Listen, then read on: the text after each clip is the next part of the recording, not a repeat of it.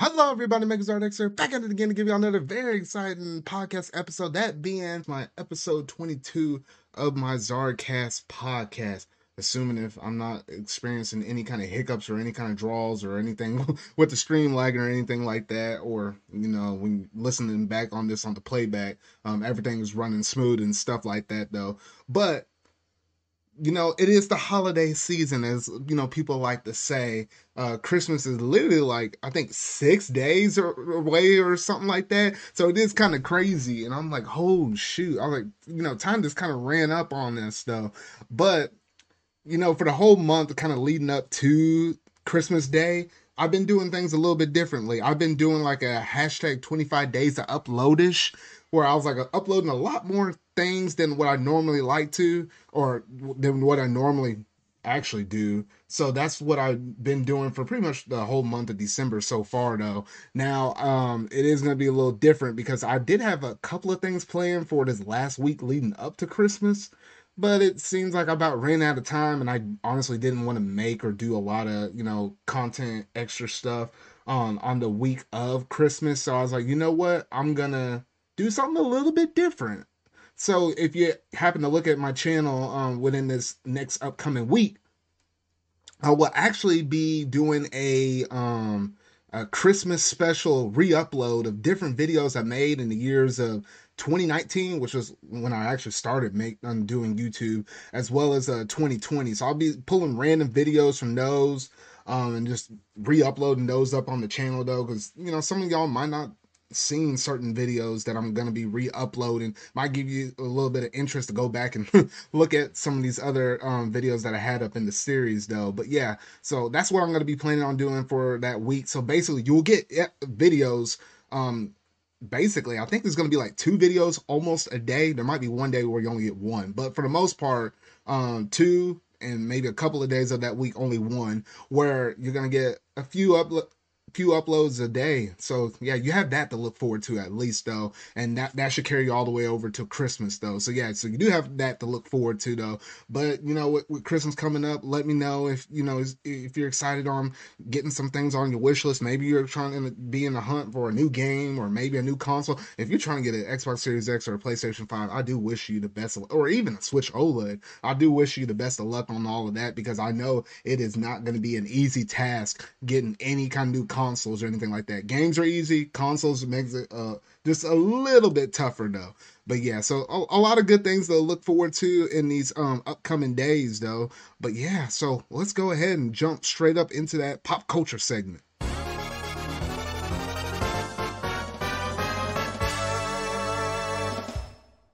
All right, so starting off at the very beginning, of the things I got to talk about for pop culture segment, we did get confirmation of a of a new trailer for Dragon Ball Super superhero. I honestly, I just can't get over the, the naming of that movie. Like, I feel like there's got to be a different name they could have. Dragon Ball Super superhero, like the double super is just throwing me off. Anyway, we get a brand new trailer and it showcases off a little bit more of this movie, and it actually seems like this movie could be focused around Gohan instead of what I originally thought it was going to be around Goku or something like that.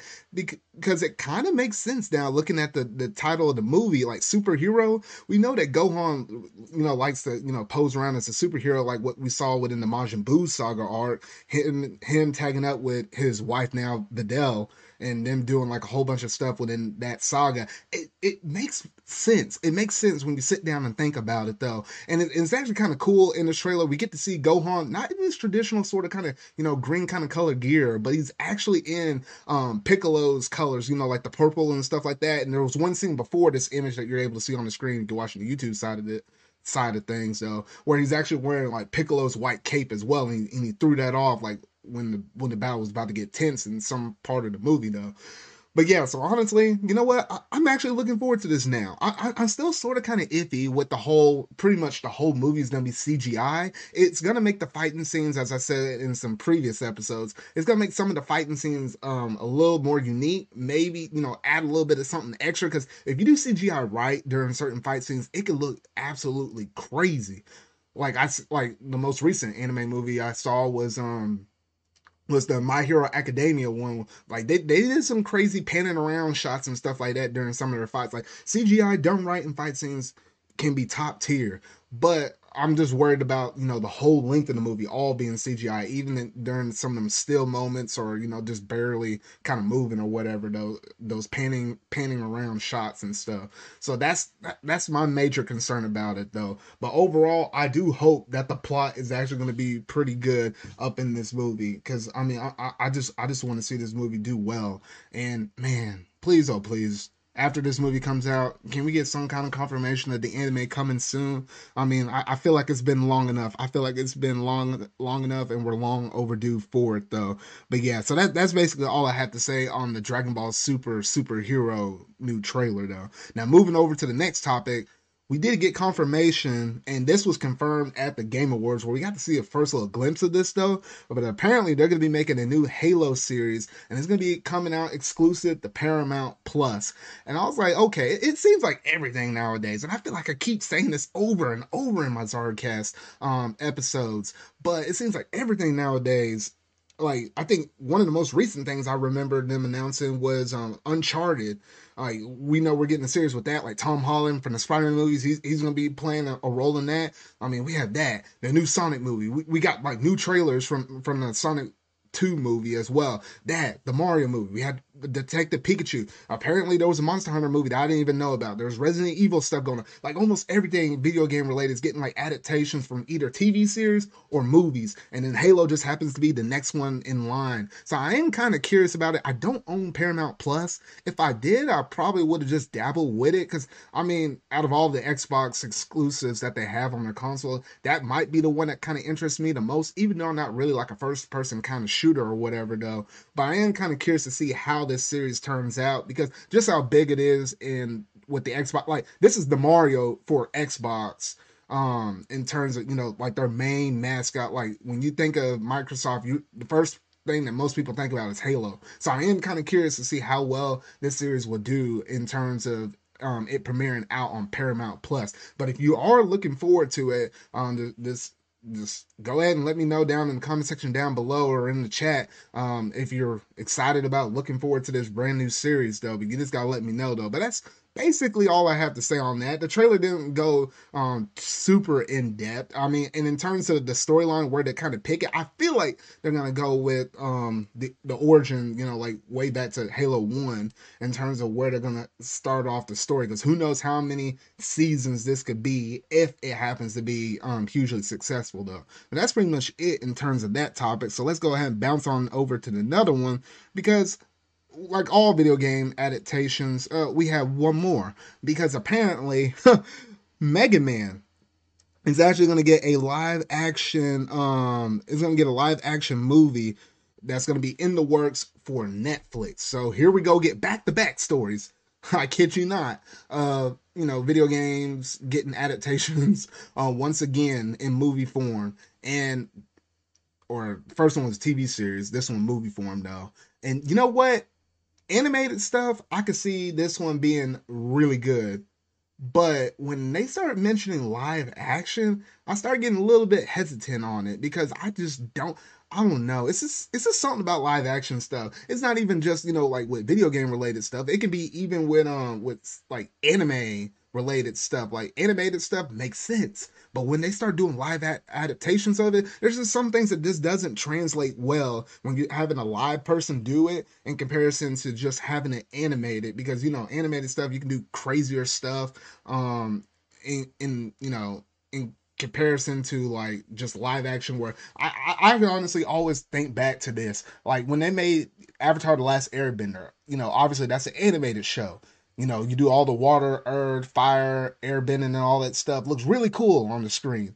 When they did the live action version of it in the movie, you know, there's only so much you can do in terms of like flipping around or acting like you're raising earth or shooting fire fireballs out of your hand. There's only so much you can do with it, though. So I, I am kind of skeptical about how in the world this Mega Man movie will actually turn out. I mean, I don't even know what the dude would look like. Like, like this, this look at Mega Man and the way how he wears that helmet and stuff. Like, imagine some other dude that's wearing a random helmet and a blue suit. Like, I don't know. I just feel like with a blaster on his hand, I, I just feel like he's gonna be off. I don't know. It, it's just something about it. I, I, I don't know how I quite feel, but I don't know it's gonna like light the world on fire or anything like that though. But but yeah, I think that's pretty much all I have to say on that though. But if you happen to be a Mega Man fan and you're looking forward to this, you know, kudos to you because uh, I don't know how well this is gonna do though. But um, for, but hopefully for your Mega Man fans, hopefully it's entertaining at least, whether it be for good or bad. Um, hopefully it's entertaining for y'all. Um, nonetheless. Well, let's go ahead and move over to my very last pop culture segment of the of this segment, and that is none other than Spider-Man No Way Home success. No, I have not seen the movie just yet. However, this movie has lit the world on fire because it's literally like the second all-time best in terms of grossing um movie period history right behind Endgame. Like Endgame was number 1, and Spider-Man No Way Home is like number two. And I was like, that that's just going to say something. Like normally I'm not diehard Marvel fan. I will usually see the movie on Friday. But, you know, with it being the holiday season and stuff, I, I had to sacrifice a few days so that way I can watch it with my whole entire family. Um, I'm actually gonna see it tomorrow. Tomorrow afternoon, I'm gonna catch it as a matinee. So that's the plan for me though.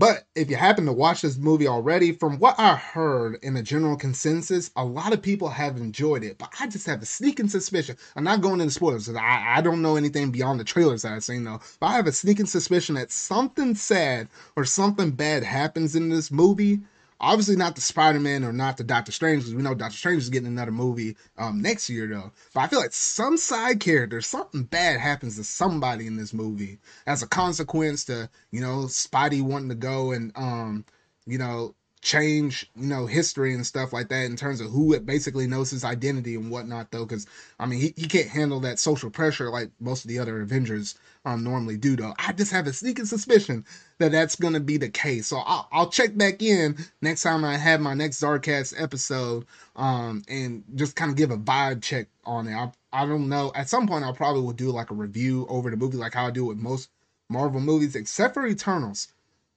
I've been a little slow on making that Eternals review. Like I, I, was like halfway into the script or whatever, and I just never got to finish it. I was gonna try to drop it out within like these uh these 25 days leading up to Christmas though, but it just never happened. I don't know.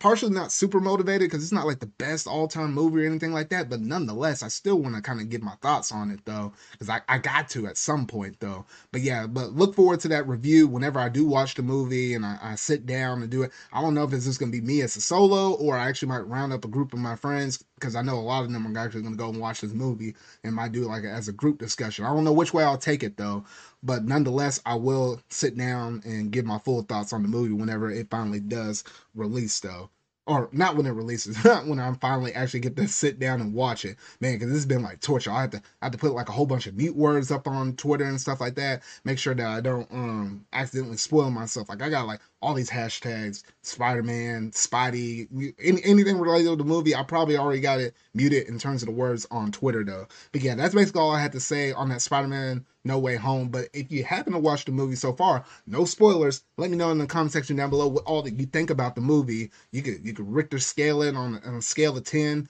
Um, where you place this movie at though. But yeah, that's basically gonna do it for all of my pop culture segments that I got planned for tonight. So let's go ahead and move over to the next major segment. That being what's in the gaming news.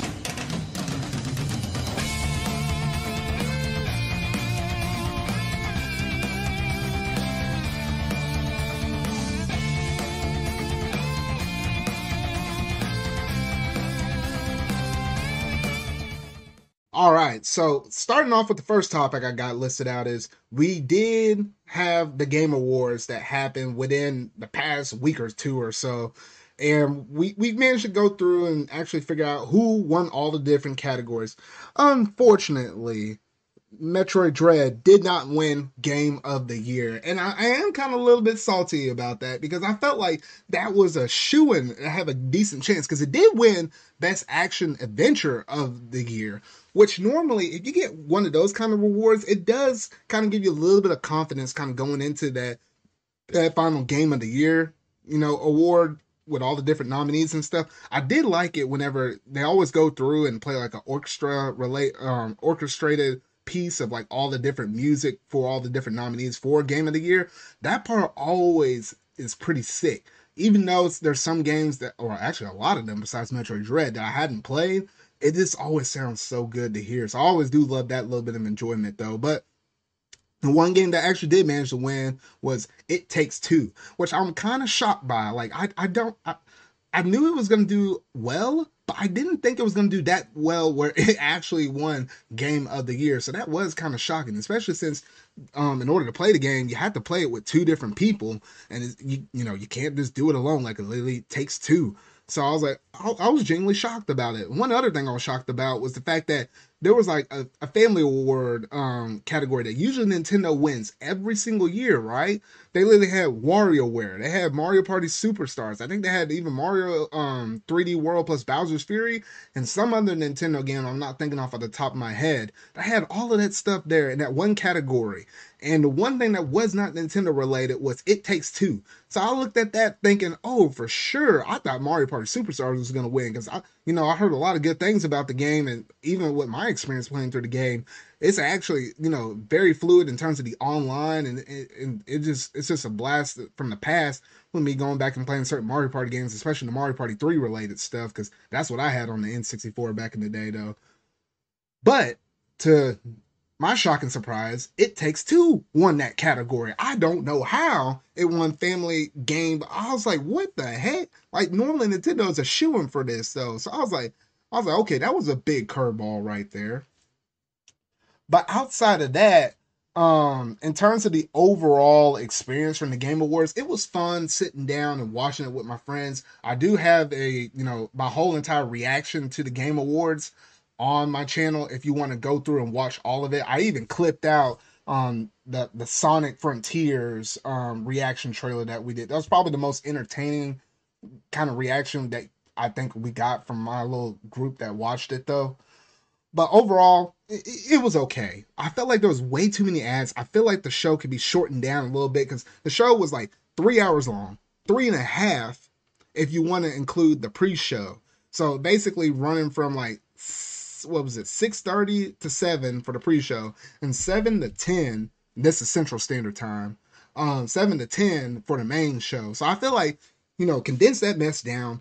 I do want them to kind of give more respect or, you know, more homage to um to the people that are getting the awards because I feel like they talk real quick and say, "Oh, it's, it's so nice to have this or whatever," though, and then they hurry off the stage and boom, there's another world premiere or something like that, or like a, another onslaught of different ads for the show.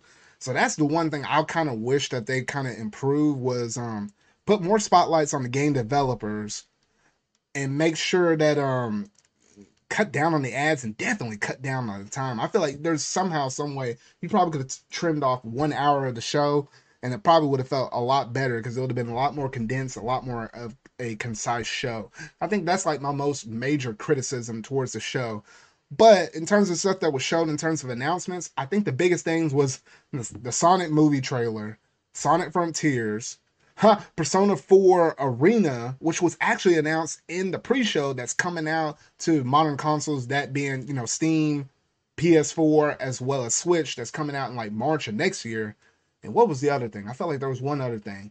Uh I guess they technically showed Hellblade off for um, people that really like the Xbox. I thought there might have been one more. My oh yeah, they did showcase off a little bit more Elden Ring, but outside of that, that was about it in terms of the major stuff. Everything else was sort of kind of smaller announcements, sort of kind of new stuff, but it wasn't anything super major or anything like that though. So yeah, so overall, War Show was okay. It, it was somewhat entertaining. I still feel like it got a ways to go in terms of you know just improving the quality of the show, but nonetheless, it's it's always somewhat a fun time to actually sit around with a group of fans and um, friends and just kind of sit around and talk about video games and related stuff with our own unique award show, which is the only award show I normally like to watch because I don't watch the Grammys, I don't watch um, the Oscars or anything like that. Like this, this is the one show I actually sit down and watch though. But it, you gotta let me know in the comment section down below what all that you think about this um about this award show and did you feel like anything got robbed? Once again, I will always say this my boy Neo the World Ends With You got robbed in terms of it being a great RPG that didn't even get in the nominations. I don't understand how the heck that happened though, but that's my one little nitpick though. But that's all I got to say on the Game Awards. So we'll go ahead and move over to the next topic, and that is none other than we actually got a little story where Nintendo is actually investing in more office space in Japan and it is kind of interesting because I think it's basically all thanks to um it's all thanks to the success that the Switch has been doing in comparison to what the Wii U did, where Nintendo's actually able to invest like literally billions of dollars to where they're going to be able to expand um, their headquarters out a little bit more in Japan. Because I think they're going to have um, two different sites um, added right next to the building where they're going to be able to add more um, to it though, which is going to help with you know with game development a little bit more in terms of them um, improving um, their resources because as we can see, um, they're actually doing the construction right now. And I think I wanted to say, in terms of the, the report, um, it's going to take about a couple of years or so in order for them to be able to kind of build everything um, for it, though. And yeah, it is 2.64 billion um, dollars that they're putting up into this, though.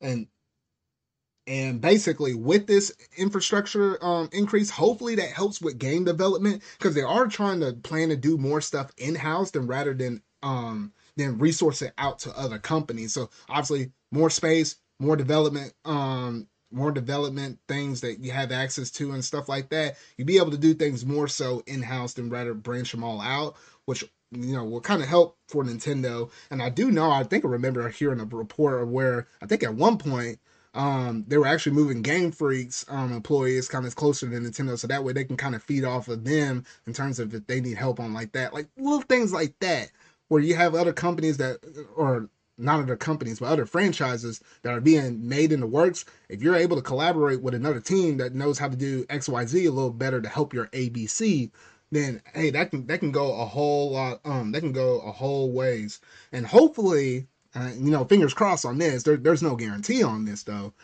but hopefully, they might be able to find a way to be able to use this to be able to kind of help upgrade their things like the Nintendo Switch Online, My Nintendo, and some other um, services that they currently provide. Where we all know as fans, where they could probably go the extra mile, shoot, probably next three, four, five miles to be honest, though, in terms of improving their quality with with the online service. That way, it could be somewhat kind of compatible um, to the um, to what PlayStation has, what PlayStation Plus and PS Now and then obviously with Xbox um Live Gold and you know their Game Pass. I don't think Nintendo's gonna throw anything out there like their Game Pass though, but I would like to see Nintendo do something similar on the lines of almost having a Game Pass equivalent. But with their retro games and what they're trying to do with the Nintendo Switch Online, with the NES, SNES, and N64 games currently, as well as um, they they teamed up with Sega to get the Genesis games up on there though. But yeah, that, that's basically all my big major hopes that uh, Nintendo will be able to do at least in the foreseeable future, though. So hopefully, you know, these improvements actually lead to you know some some really good change. You know, it, will be really nice to kind of see all of that play out, though. But let's go ahead and move over to the next story, and that is none other than we actually managed to get a potential leak of Persona 4 Golden. Now, originally, like what I mentioned earlier, we got confirmation that Persona 4 um, Arena is coming to modern consoles um, in the year um, of 2022 in March. However, um, I did notice one person off of Twitter um, at Scramble Faz where he, he noticed a little ch- um, change up within the site because originally um, there was like a site where it had all of the Persona 4 uh, arena information. And yes, and gonna throw this out here, it is confirmed from one of the developers that this is only gonna be a digital release. Unfortunately, it's not going to have physical in it though. But I did want to kind of share that out as well though. But anyway, in in the um oh shoot. From what he noticed is that there was like a version 2 that was posted up on the Persona 4 Arena website that addresses that there's a Midnight Channel collection for the PS4 and the Switch. And apparently that Midnight collection will basically be a bundle that includes Persona 4 Golden with Persona 4 Arena And I'm like, oh shoot, if that be the case, finally, finally, finally, we can get Persona 4 Golden, you know, off like currently you can play the game on Steam, but that's basically it. But you'll be able to we'll be able to get it off of computers and actually get it onto our actual consoles where we're actually able to play it. And that would be really nice because you know, currently the only Persona games I play is Persona 5 Royal that I have on my PS5 right now, which is you know, obviously PS4 game, al- along with um, Persona 5 Strikers, which I own on my Switch, though. So it would be really nice if I can have Persona 4 Golden. At least I'll have some context and some background, because I do want to get Persona 4 Arena nonetheless. Even if we do or don't get Persona 4 Golden, I still want to play Arena. Probably will get it on my Switch so that way I can play with some of my other friends, because from what I heard, a lot of people really like that game because apparently it's pretty good. It's a fighting game though, so I am looking forward to that one. But hopefully, if they give out Golden as well, you know, good, you know, oh shoot, I know I will get that game. I'll pick that up and I'll pick up Arena and uh oh shoot, I don't know how many hours it takes to complete Persona 4 Golden though, but I'll do that investment like I did with um Persona 5 Royal and uh I, I managed to make my way through that game. I'll, I'll try to get through that game though. But yeah. So Persona 4 Golden currently it, it's elite. Technically it's rumor until we we got some really hardcore concrete stuff, but the fact that they kind of tripped up on their website and someone was able to notice this with the midnight collection and stuff makes me think it might be closer on the lines of a leak. So if they were planning on, you know, bundling this with um with the Persona 4 arena, we would get confirmation of this here fairly soon. I would think probably in the month of January because you know this is arena is supposed to come out in March and you're trying to bundle them together. We'll have to hear something about it between now and then because this is all in efforts, uh, you know, Persona's 25th anniversary where they're supposed to have several announcements. So I imagine the next announcement that for the Persona 25th anniversary, what it is, that's probably the Persona 4 Golden announcement, with it being tied into Persona 4 Arena for modern consoles. So I think that's where they're probably leaning at in terms of their next plans for the Persona 25th anniversary, though. But y'all gotta let me know down in the comment section down below are you excited by this news? Have you been curious like me that wanted to play Persona 4 Golden but never had like a really good opportunity or a chance outside of PC? Especially a PC gaming ain't really much your thing. You'd rather have it on consoles. So you, yeah, so you gotta let me know down in the comment section down below or just you know at me on Twitter. Just just let me know your thoughts on this. I, I, I'm just very kind of curious to just to kind of hear your thoughts though. But yeah, so so far so good. Having you know a pretty good swell little time over here on my um Zardcast episode though, but we do have to hear a word from our sponsor.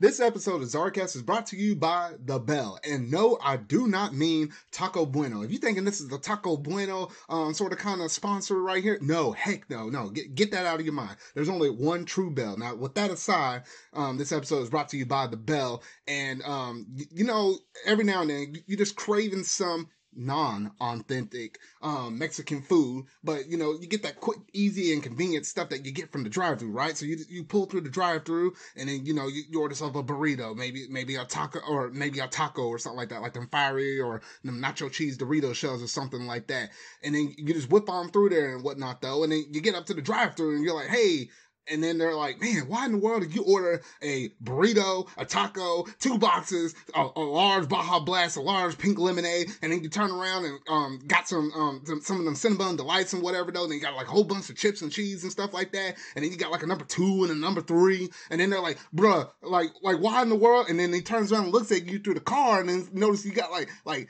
10 kids in the back, like your wife up there, and then you got like a couple, like your cousin and your uncle and aunt up in the car, and, and, you know they're gonna get a little frustrated with you, so then they might they might do something to your food. So you're feeling really good eating that food up in the car, and then you get home, and then you get the runs and stuff, because you, you, know how it is with Mexican food. Like normally you naturally get the runs, but they wind up doing something to your food, and then you, you know that, that stuff can kind of tear up your stomach a little bit. All right, well, this is a sponsored segment, so I probably should be saying some good things about the Bell rather than the bad stuff. But anyway, I digress. So anyway, I, I, went to the Bell not too long ago. I think it was like just a couple of days ago. I went through there and got um, one of the, the most recent boxes. It's like a it's like a grilled cheese burrito or whatever though. That, that you, you, can't go wrong with that sucker. That sucker always kind of hits with me um in just the right ways. Eat the burrito. I wind up eating that chalupa. Man, if, if, you get them chalupas and you roll through there, and then uh you get one of them cold chalupas where the chalupa ain't even warm, like the you know like the shell or whatnot though. Man, that, that's almost be tasting like hot trash. Okay, okay, I, I guess I need to back it up again though. But but the Dorito, but the Dorito taco is pretty good though. But I'm never always able to kind of get to that because there's so much food up in that box though. But the nacho cheese chips will be hitting pretty good though, unless you get that cold kind of cheese that they just kind of straight from the bottom of the pan and look like a little crusty or whatever. Though. Uh, I, I, digress. I, I can't go that way again though. Uh, anyway, I, I, I better wrap this up though. But uh, make sure to go ahead and swing by the bell if you're craving that that good Mexican but non-authentic Mexican food where you just want it quick and cheap and hopefully you have the right kind of people over there um, making the food. Oh gosh, I, I might get in trouble for this um this sponsor right here though. Uh uh uh the bell uh you got good food. Just just, just work with your employees a little bit. Just work with your employees. Oh shoot, I better hurry up and get this thing going on. All right, so back to the show.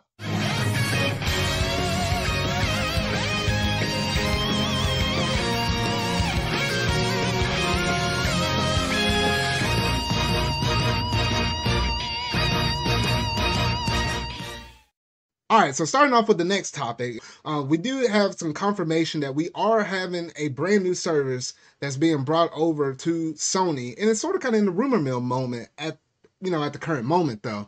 But we do have some kind of thing codenamed Spartacus, where Sony is going to be planning off a service where it's going to be some being able to compete against um, Microsoft's Game Pass. Not quite to that level degree, but something close enough where it can somewhat compete against it though. So in this thing, we get the report from somebody where it says, hey, they're going to be able to combine PlayStation Plus, which, you know, that's where to have all of their online services and stuff. You get like free monthly games and stuff like that.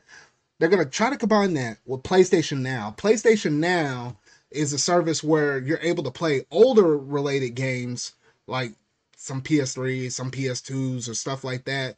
Um, games, some of it, a lot of it, where you're able to download now, but originally it wasn't like that. Originally, you were able to actually um, stream them. There's a small selection where you're able to stream. Some of them you're able to download. So imagine incorporating some of the stuff with PlayStation Plus and PlayStation Now, and that's what they're sort of kind of trying to do. Probably with some other unique little twists that they're going to try to do up in there, though.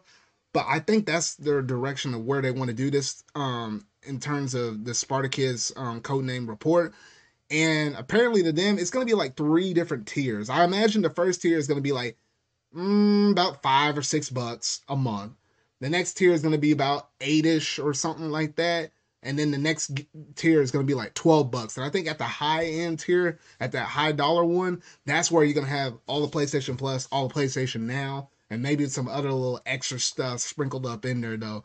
But it seems like that is going to be a thing that's going to be trying to launch and try to compete with Xbox um, within the year of 2022. So we're definitely going to have to kind of keep an eye out on that to see exactly how um, how well this service could potentially do, or if we get any other extra confirmation or some tidbits on it, because it, it is being passed around from different um, news outlets in terms of um, what this service could basically entail as we kind of progress in the future though. But i am kind of curious to see how well it all plays out though.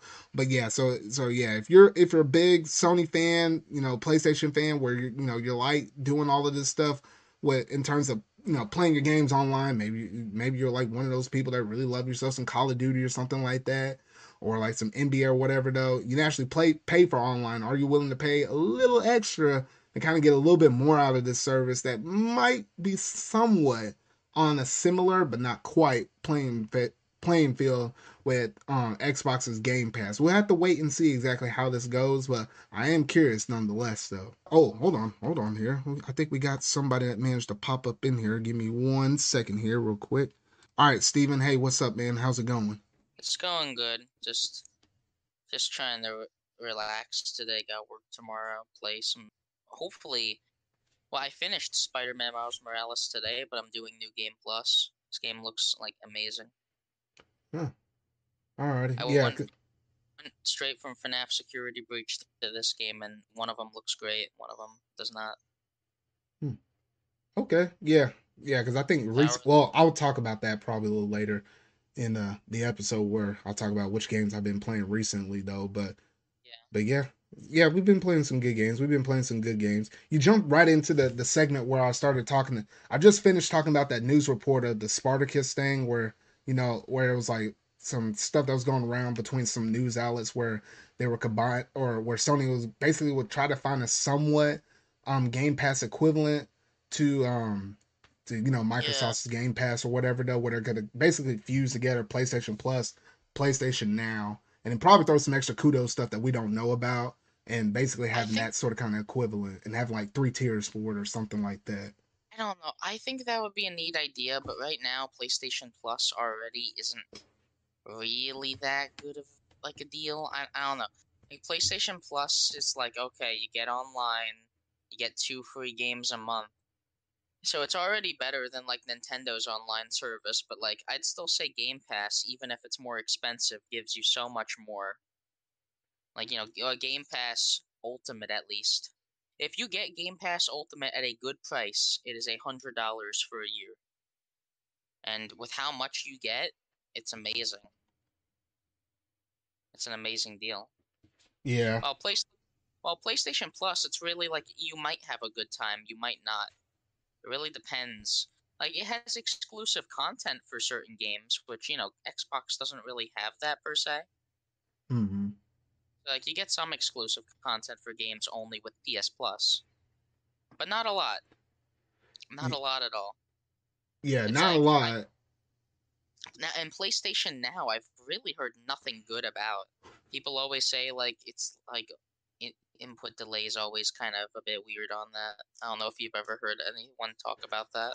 I hadn't heard anybody talk about it though, but I do remember originally, and I, I mentioned this like maybe a few minutes ago, where apparently with PlayStation Now, it used to be a whole bunch of games you could only stream, and nowadays I think there's like what maybe 80 to 90 percent of games where you're actually able to download them now. Like you don't have to stream them there's a small selection of games where you do have to stream them but a lot of those games are actually able to download them so if you're able to download them there shouldn't be no latency at all. So maybe it's for those few games that are only streamable at that point or maybe you might have heard stuff from them saying that when the game was only streamable at that point, but maybe it's not. Maybe you're able to download it now though. But that's just a few things I heard about it. But not a lot of people know about PlayStation Now in comparison to like PlayStation Plus. Yeah, like, like I'm looking at this PlayStation Now, like it's got like place like big games wise, it's got like God of War and Horizon Zero Dawn Complete Edition. It's got those. But like I'm looking at the uh, must see on PlayStation Now, and they put Last of Us Part Two at like the front, and I'm just like, oh my god. Yeah. Like, like it's just PS Now. Just I, I, something about it I just don't like per se. It just they don't really advertise it with weird games, while Game Pass constantly gets good games, and it's so easy. You have Game Pass, and you just just download the games. You have them basically. Yeah, because I think that's the reason why I think they're trying to do the Spartacus thing because they know that there's some value with what they do have with PlayStation, but it's kind of scattered. It's not as organized. It's not as flashy as like what Game Pass is. So I think that's why they're trying to rework the system. Yeah, like I don't think PlayStation's online service is as good as Xbox, but I think, um, but I do think that it would only be a good thing because you know even if it's like not good on its own not only is it like you know not only is playstation gonna have to try hard to compete with game pass which i think they want to do i think they do really want to compete with game pass because game pass has kind of become one of those big things that if you have an xbox you have game pass for the most part. Most most people have game pass now. Pretty much such, especially like you know with how much the series like the series s is finally being restocked. So like people are getting digital games a lot more and if they're getting digital games a lot more then what's better what's better than game pass? Oh no you're getting the series s at that point you're pretty much only getting you're only getting it to like, basically because if all your games are digital at that point you might as well have game pass. It, it really doesn't make any other kind of sense to be honest. Yeah. But then like i'm looking at like And I wasn't one of the big rumors about Spartacus is that they're gonna have like old games on there, PS1, PS2, shit like that. Yeah, I which I, I, think that's where they get the whole PlayStation because uh, PlayStation now has some PS ones and PS2 games in there, but I imagine they're gonna dump more in there than what we probably have at the moment with PlayStation now, and that's gonna be the top of the tier. Like I think they're yeah. trying to split it up into three tiers. That would be like the top three tier thing. That's probably gonna be twelve bucks a month or something like that. Yeah, like let's be honest, that's really the stuff that people care about. That's like Basically. really the only stuff that people actually like when people when you when you hear people say, "Oh, I want to, you know, I I want to like get like this PlayStation thing." Or like I don't know, it's like you know, they're going to mainly advertise it with oh, play PS1, PS2, play all these old games. Or Xbox, they you know, they add backwards compatibility and I'm pretty sure for most of those games they do add them to the Xbox store. I think. I think so. I'm not 100% sure. Either way, you can access so many of them. Like, I can go on the Xbox store right now and, like, buy Sonic Unleashed. It's there. I could just get it. Yeah. Well, PlayStation 4 and PlayStation 5, you have a very limited selection of PS3 games. Yeah, that is true. But yeah, so I think that's about it in terms of the the Spartacus stuff, and we'll, oh. we'll move over to the the next PlayStation thing here real quick because I'm looking, uh they had. Oh, go ahead. I'm looking at the uh, downloadable games for a uh, PS Now, and like, it's got a lot. From what I'm seeing, it's got more games than Game Pass, but it's got a lot more games that are like not good and games that people don't care about that much. Yeah, I do know the selection of games is fairly small. I remember actually it was a few days ago. I think I went through and looked through the, their collection, and I just saw some stuff because I was just curious, and I was like, okay, yeah, there's not enough in here for me to try to make that investment for. It's also, sixty bucks a year. Yeah. The U the UI is much worse. Yeah. Oh yeah, not even to mention, half of these games that you get for PS Now limited, you can get with PS Plus. Like, you know, at least on PS5, you have the PlayStation Plus collection that has like 20 games for free. hmm So it's like, you know, if you're getting like because you know obviously people still have a ps4 but like spartacus is going to be mostly marketed for ps5 owners oh no it, it's only gonna it's only gonna be that it's only gonna be that at yeah, that point be, they, they gotta be, move on like I'm looking at this PlayStation exclusives on PS Now. God of War, Little Big Planet 3, Last of Us, Last of Us 2. Like a couple a couple like there's not that many actually. It's there's Shadow of the Colossus PS3, which I think a lot of people like. That's like the only other one I could think of that like people actually care about. Mm-hmm. It's like it's very scattered. Like you have Uncharted, but only like two of them. Well, Game Pass, you know, with Game Pass, they treat their Xbox exclusives. You know, you, I'm pretty sure you have basically every single like Doom game on there. Got every oh, a good amount of Fallout, obviously. Uh, Halo, all of them are on there. Like, they really care about their series. Like, you know, make it. At least Xbox cares about making sure as many people can play them as possible. While PlayStation's like, oh, we, we want to have more exclusives. And yeah, they do have more exclusives, but like they really don't like to sell you those. Yeah, because I think they pretty much like, because I know Xbox's idea behind it is they're willing to take a loss in terms of, you know, because I, I, feel like they're waste or not wasting. I feel like they're um, losing a bit of money. I don't know how much money they're losing, but yeah. I feel like they're losing a little bit because I feel like the value of X or Game Pass is probably going to go up in years because of how much extra stuff they keep dumping up in it, though. But they're more willing to, to risk it for those dollar amounts like that because you know Microsoft has a ton of money to be honest, though. Like the gaming division is like very small in comparison to everything else they got. In comparison to Sony, which is, I think is a, a, tiny little bit more reserved. But we're gonna go ahead and bounce over to the next PlayStation topic because uh, apparently we got some news within like the past few days or something like that where they're actually releasing more colors for the faceplates for the PS5, and they're actually introducing three, or technically five faceplate colors that are new, as well as three brand new controllers that are um, brand new colors. So we have over here, and I can't remember the official names of everything though. I do remember it was like Starlight Blue, and some kind of version of a pink, a purple, and then obviously the the traditional black and red that we already have as controllers, but those two are coming as faceplates though.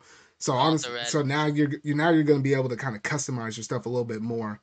And, and, you want the red one? I want the red one, man. I think Bronto said he likes the purple. Like a lot of people like the purple and the uh the navy blue. I really like the red, and I think they're making controllers of the colors that they just announced, right? They yeah. controllers. yeah, the they're announcing the controllers. Yeah, it's not it's not navy blue. It's it's like a light blue, and I guess official term yeah. for it is like starlight blue. I mean, for me, I want to get the light blue one, and uh the controllers are up right now. You're able to pre-order them on the PlayStation Store or at certain select retailers. Like for me, I went ahead and pre-ordered the Starlight Blue controller through Best Buy. And I think through Best Buy, I think the release date for it is on January 22nd. But if you would have done it through the PlayStation website or whatever, though, you could get it. I think that would be the absolute earliest you can get it. And it's like middle of the month. It's like January 14th or 15th or something like that. But I was like, I, I just like Best Buy because at least I can go there. It'll be easier to do a return if something were crazy to happen so, or something like that. And two, my, my rewards I, with Best Buy. So that's the reason why I just got it from them. So I guess they're like since you know due to the PS5's unique color scheme, this is gonna be their alternative to making special editions or making new colors for just consoles. I really hope so because it'll be so much easier just the which I think the plates they cost like 55 bucks standard. There'd yeah. probably be more if it was a special edition. But it'll I be much easier buying those plates and replacing those for a limited edition than going out and buying a whole new console, which it's already hard to buy a console to begin with, and trying to get a limited edition that way. I feel like it's going to be a much better approach. Yeah. At least for me, I'd probably just get like a custom plate for like probably a bit cheaper. Now I do remember I think Dbrand was the one that most people were getting before PlayStation did their official stuff. And surprisingly, I think Dbrand sold their thing for about it was 50-ish. Like these official plates are 55. Dbrand stuff I think was like right around 50-ish. It was like five or six bucks cheaper than the official one. So yeah, that plastic is still gonna cost no matter what.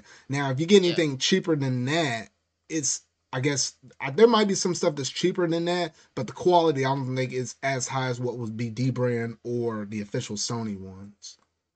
I will say, like you know, and if you're skilled, obviously you can make your own. You can spray paint your own if you're actually good at it. If you're good at it, because if you're anybody like me, my art is kind of limited, and I, I know I will, I will I will mess up something. I will mess up something. There's probably gonna be some like fucking maniacs out there that just take off the plates and just never put new ones on. Like they just use the PS5 without the white plates on the side. Oh no, that that that look like, horrendous. Like, what the yeah, heck? Like a naked like a naked PS5. It'd be like a naked rapper. oh no. You know somebody's gonna post random images up when they're, they're taking the plates off. Maybe no. I would do that. No, man, you're it's gonna mess like, your console up. You're gonna mess it up like, somehow. It's got it's got like a it's got the giant fan exposed. Oh wait, actually, somebody made a someone actually made a curved.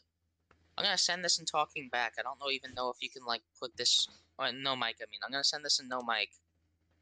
I don't know if you can put this on the stream, but like something like this would be really cool if they make like different shaped ones. Hmm. That's one that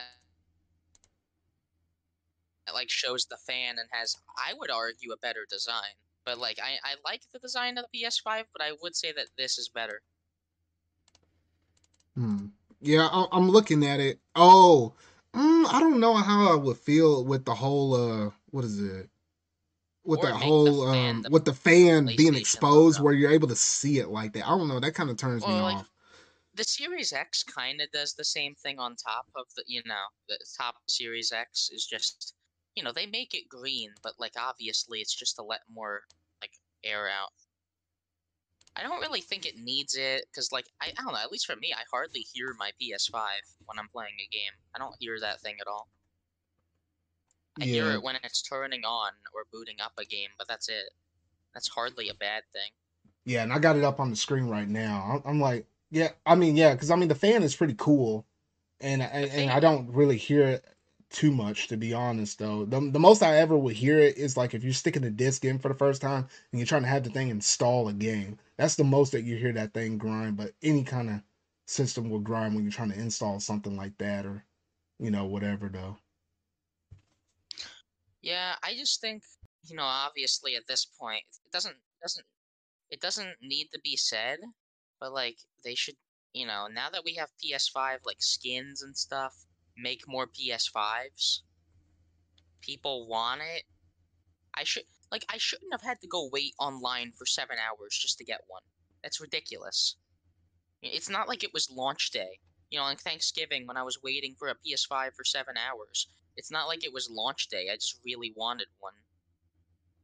Hmm. Yeah, I mean, I you mean, shouldn't have to do that for any system a year after it releases. that's the problem. The world we live in, the whole COVID effect thing, it, it's it's still hitting the industry pretty hard. I mean, I mean, shoot, I think there was even one, and I, I didn't even report about this in one of my episodes though, or actually this is this is actually fairly recent though. But I, I remember seeing one tweet where they said, "Hey, you, you want to know how crazy? Like, like I think there was one, or there's two things I, I wanted to share real quick. One, you can look at the sales reports over there in Japan. Japan almost sold up to like almost 500,000 units for the Switch, dispersed between uh the not 500,000. It, it was a good chunk between the Switch OLED, the standard base Switch, and the Switch Lite. However, if you looked at how many PS5 sold in Japan, it was 1,000 something in comparison to the the few hundred thousand that the Switch was able to sell. Like Japan lit or not Japan, but Sony literally is pushing more PS5 units. Not saying, hey, Japan, you're getting literally squat because we're gonna give it to some of these other higher demand countries like us here in America and people over there across the pond in Europe, where they know they're gonna sell like more like hotcakes over there. Like that, that's how crazy But- it's getting. But the thing about the PS5 in that case, Zard, is um, it's if you think about it, it's selling tremendously good. If they're if they're literally if all of their stock is immediately being bought, yeah, it's high demand, and they're not meeting that demand, but they are like selling every single console they make. So like, PlayStation isn't gonna do a damn thing. I do think it's gonna get slightly better. It should like, get slightly better that- in the year of that Thanksgiving 2022. drop was big. Well, no, yeah, Yeah. not only just like, yeah, that Thanksgiving drop. There was, you know, there was 20 PS5s at my store and 24 Xboxes. I could have gotten there at like two o'clock instead of. Wait, 10, you said how oh, got much? You said how much? 20 P 20 PS5s and All physical Xbox or digital or.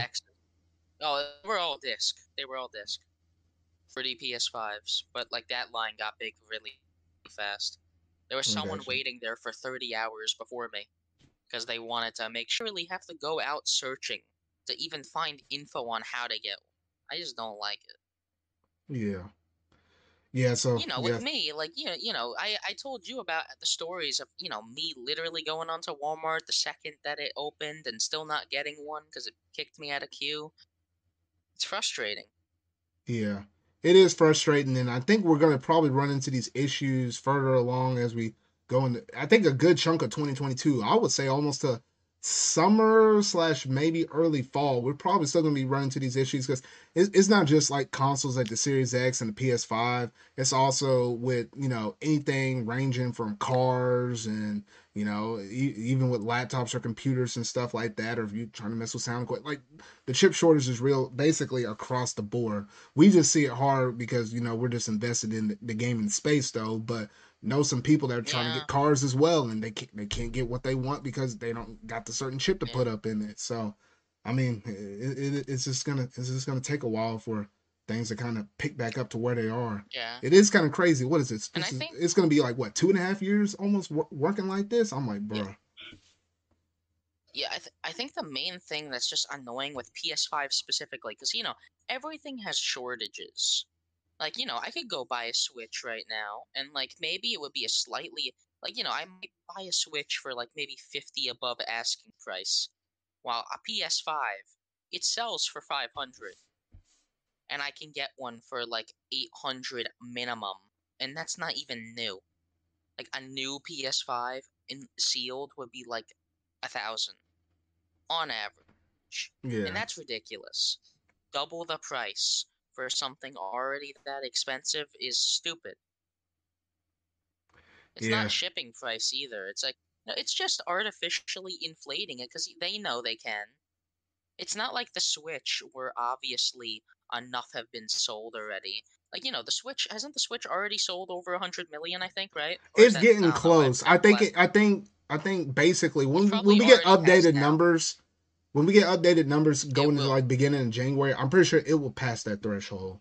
Because literally, like what the week of Black million. Friday, the week of Black Friday, I check. think it, it sold one million units. The week of Black Friday. So Yeah, I, I don't know if we have any. I don't. I hadn't seen any I- I- official numbers the past hundred, but I'm thinking it's probably getting there now.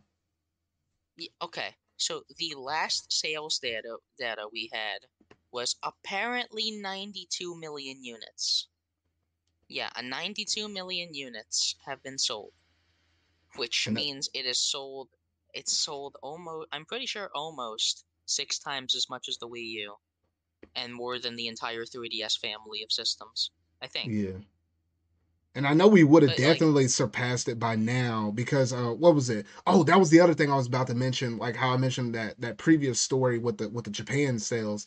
It I think somebody tweeted out and said, "Hey, if you want to know how bad the the shortage is right now, the PS4 plus PS5 barely equal the amount of sales of what the Switch sold currently for what was this holiday season around like the Black Friday time. But in comparison to previous years, w- when it was the Xbox One, the PS4, and yes, even the Wii U, those combination of those three systems sold way more um, consoles than where we at with the PS5, the Switch, and the Xbox Series X. And I was like, what the freak? I was like, that, Yeah, that just kind of shows you the scale of you know where we at right now across the board. Yeah, not even to mention the whole thing about um the, the difference with that is that uh PS well yeah well Switch obviously has been going on for 4 years and as much as I like where Pokemon games are headed they obviously sell tons of systems.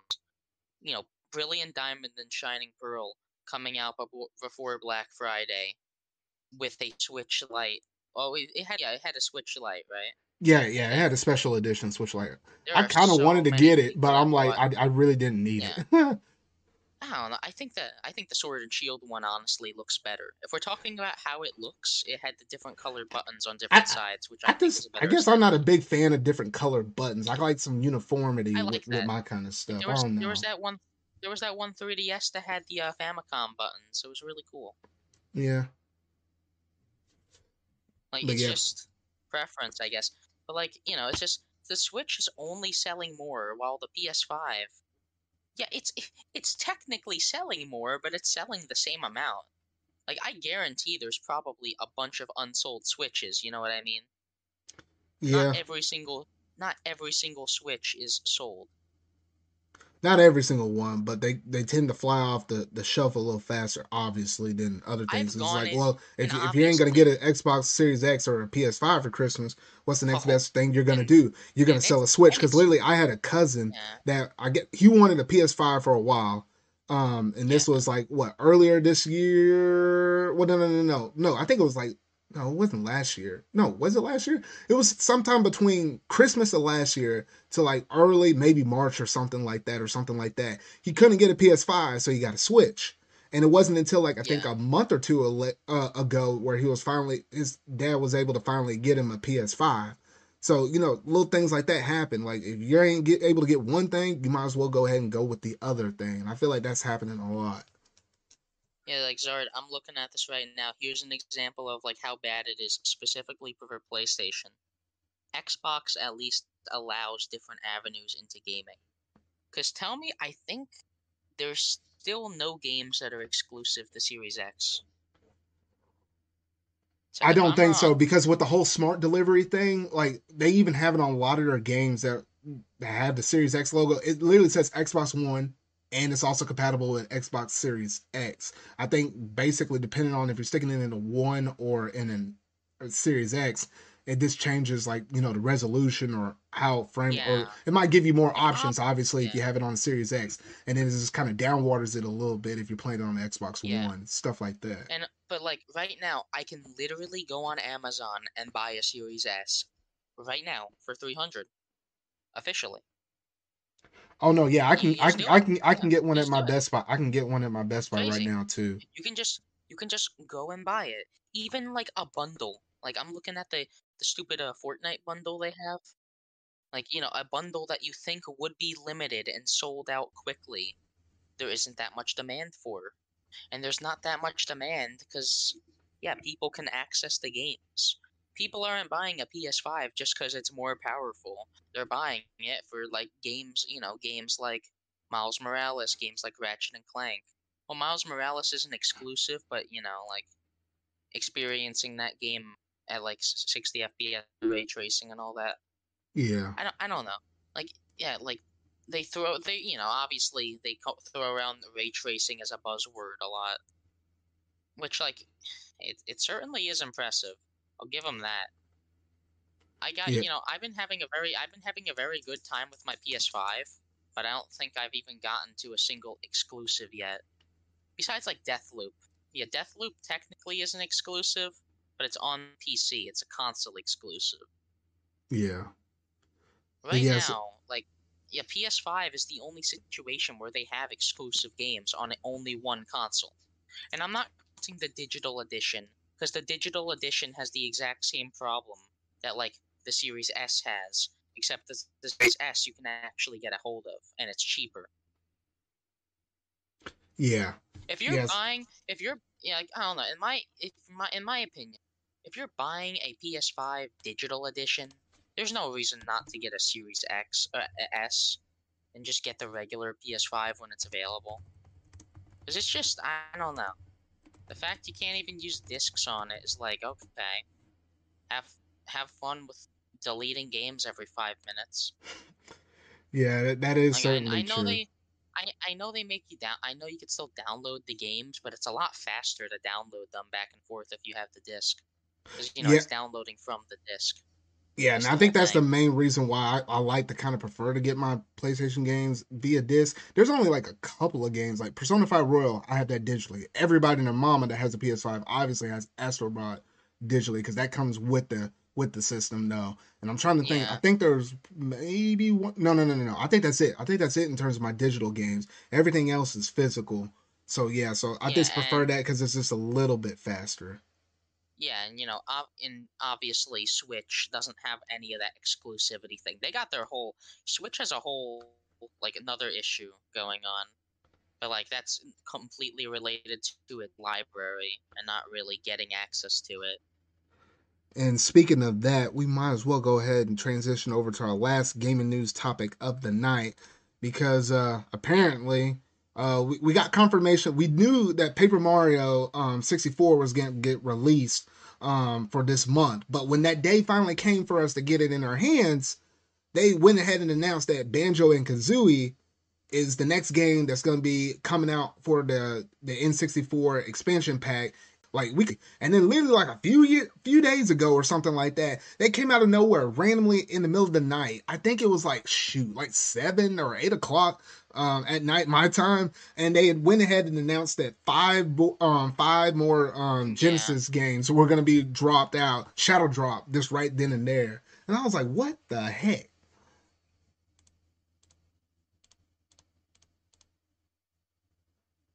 I think. Wait, wait, you're cutting out on my end. Let me join in. oh am i cutting out okay go, ahead Alright, can you hear me? Yeah, I can. Yeah, I can hear you. Yeah, it might have been Discord acting up or something like that though. But yeah, Like- so games. Uh, the one game a month thing would not be as bad if we started with a better collection, and if they didn't immediately stop doing SE and like SE. I can't talk. If they didn't stop doing Nintendo Nintendo Entertainment System and Super Nintendo games, be a, a lot better. Like, okay, we get you know one N64 game, two SNES, and three NES. I think that would be fine. You know, every month. Yeah, because at this point, the the people that don't have expansion pack, they're literally eating nothing. Like we at least got what at the at the current moment in terms of where we at right now in the month of December, we got one N64 games and five Genesis games. Meanwhile, if you're just on the base tier Nintendo Switch Online, you ain't got nothing yet. Yeah, I think right now Nintendo's this is like it's kind of their strategy where a lot of people bought eh, you know, let's think about it. Animal Crossing is one of the best selling games on Switch. A lot of people only bought expansion pack for Animal Crossing. The N64 thing was just to sweeten the deal for like Nintendo fanboys. They don't really have to try with it, and that's kind of shown by the emulation being shoddy on most games. Paper Mario was okay though. Paper Mario was emulated almost perfectly. And I feel like RPGs are going to be easier to do that with because I mean you don't have to really yeah. worry about latency because it's not an action or you know well, whatever. No. Somewhat, but not not as bad. Somewhat, but not as bad. If I said it like well, that. Paper Mario, Paper Mario with the action commands, yeah, it needs to be fixed. And, uh, and there's a bit of latency, but that's not the issue. For some reason, they state some of the menus lag where they didn't before, like real bad. But only, a, but then there's one of them that runs completely fine. Somebody hmm. went into the files, and apparently it's intentional. It intentionally lags some of the menus, which doesn't make sense. I think I remember it's with something with the with the lagging and trying to catch up or something like that. I know when you're doing online games when you're playing with other people, so it slows you down so that way whoever's the slowest one in the link so they can catch up. It kind of makes sense, though you wish it worked a little bit better than that. But for the sake of just a solo player game, that wouldn't make a lot of sense, really. Yeah, and that just brings a whole other issue. These N64 and Genesis, the online is so much worse than what we're used to with these services. I think Wait, the one you, you mean the N64, right? The Genesis one runs almost no, near perfect. No.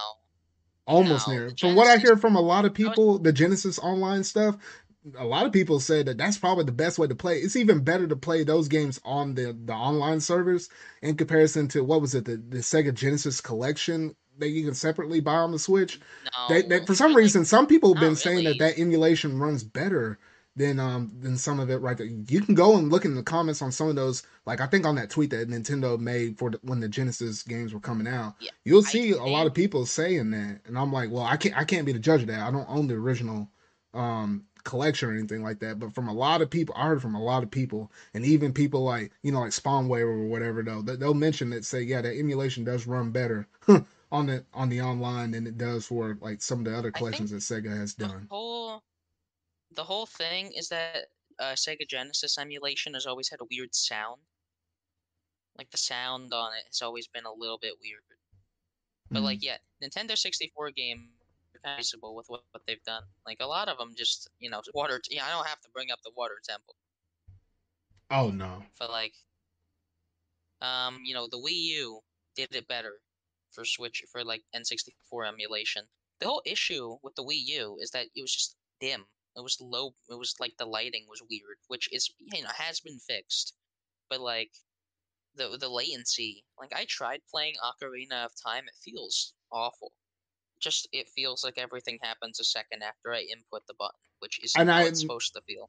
And I've been going through and playing that game too, and from what I've been noticing is it's okay and it's like well i say i guess it's technically my second time i played the game i never finished the game like i played it on 3ds and only got so I can't remember how far I got up in that. And I was like, I really want to play on a TV or whatnot though. So then I started playing it on the N64.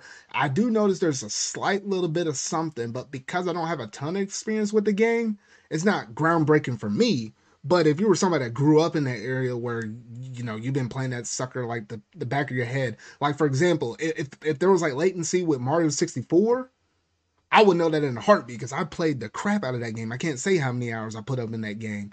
But with Ocarina of Time, I don't have as much experience with it. So I know there's a little something there, but it's not bothering me as much as the purists or the people that played it as much. But I know it's there. Yeah, and also the whole thing like there's so many for most of these games, like at least the Sega Genesis ones. There's better ways to play them, like you know, and also think with it. Think about it with the Sega Genesis like collections. They go on sale a lot, and at least then you actually own the games. Oh yeah, and speaking of the games, I, I might as well go ahead and mention the games that we did get within this drop because uh, what's oh shoot, I, I think I might have just lost games, it. I wasn't I weren't I weren't I wasn't very interested in those Genesis games. Dang, I just had a list of them Genesis games just a second ago, and I, I guess I did something to it. What the heck? I can try to. I can try. Oh, here, here we go. Here we go. Here we go. I got it. So the list is Altered Beast, ToeJam and Earl, Dynamite Headdy, Sword of Vermilion, and Thunder Force 2. The only one I remember out of that whole entire list, I think, is Altered Beast and I can't remember how did I remember it or something. I don't know. Maybe it was something else that Sega has done or released in the past. And I don't know, something about a big old beast that you fight up in one of the games that just kind of stands out. That's the only one I kind of remember. Uh, I uh, I remember ToeJam and Earl just because uh, they had that like new game a couple of years ago. Hmm. ToeJam and Earl is like the one I remember mostly out of all of those, but even then, it wasn't isn't really necessarily the best. Like, uh, not really a lot of those N- Genesis games are interesting. You got a couple that people like, you know, Gunstar Heroes and like, you know, obviously Sonic 2. But like I I still feel like both of those collections you turn on for 5 minutes and that's it. I'm pretty sure I've hardly I haven't even beaten any of the games on the N64 collection except for Mario 64 and the best thing that that collection gave us was Mario 64 with you know backwards long jump.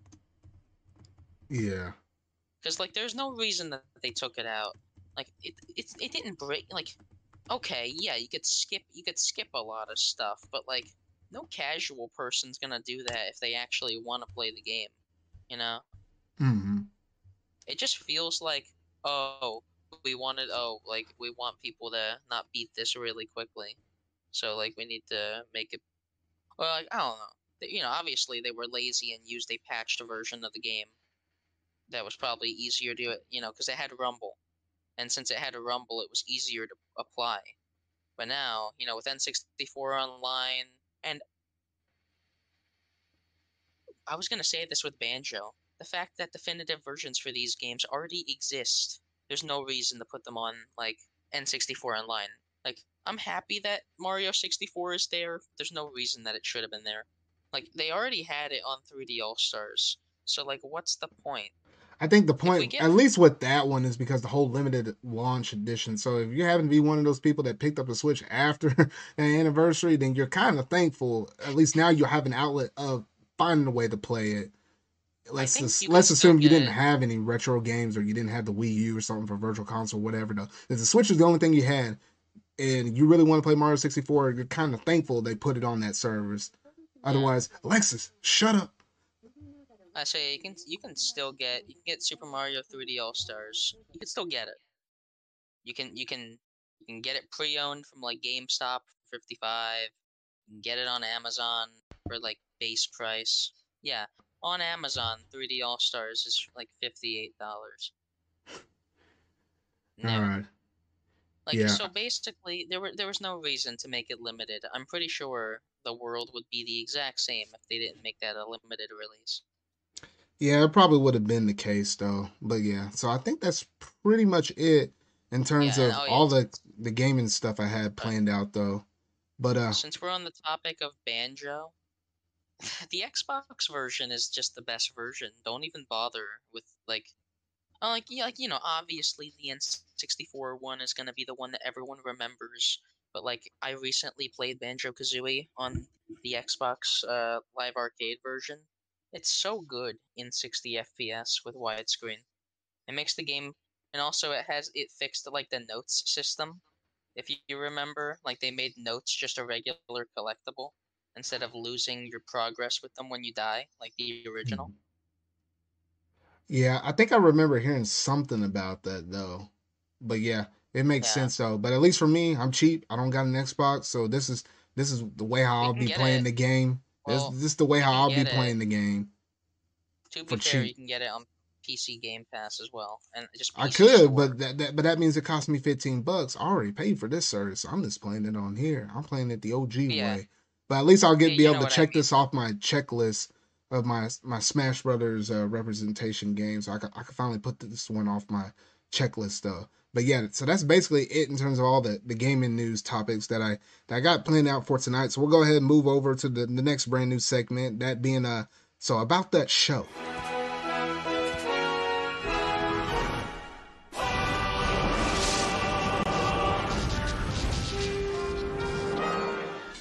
All right, so starting off with with this segment though, uh shoot, there's been a lot of stuff I've been currently going through and watching um for this series though. I literally I think like just before this podcast has happened, I actually managed to go through and watch um National Lampoon's Christmas Vacation cuz you know it's the holiday Oh, I love- season and stuff. So Yeah. uh, I I, I, I I have to start getting through my Christmas um movies though and stuff like that. So that's the first one I managed to watch. Gonna watch a whole bunch more um this upcoming week though. But uh Steven, what what what you been watching lately?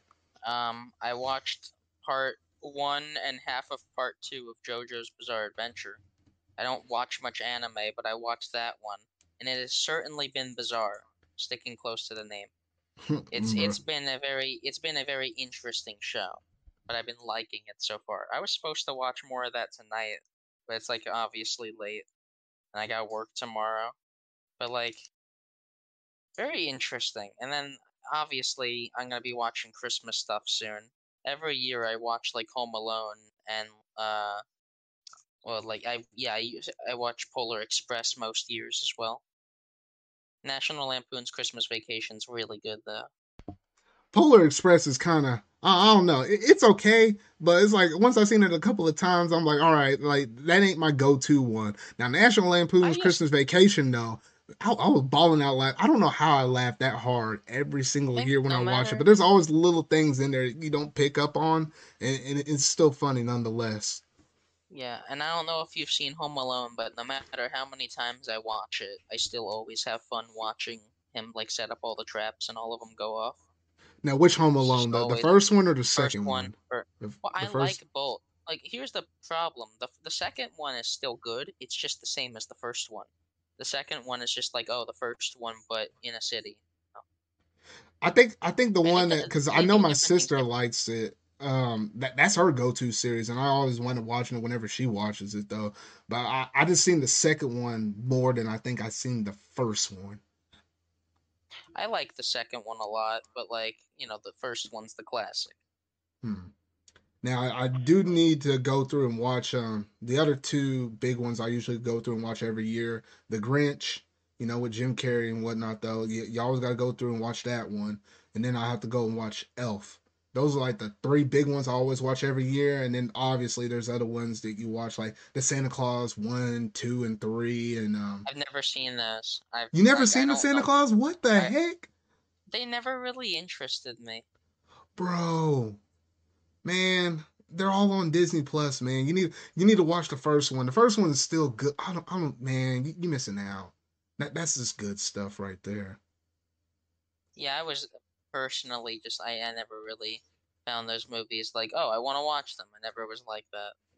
Bro. And then obviously you got to watch your, your Rudolph and all of that stuff, though.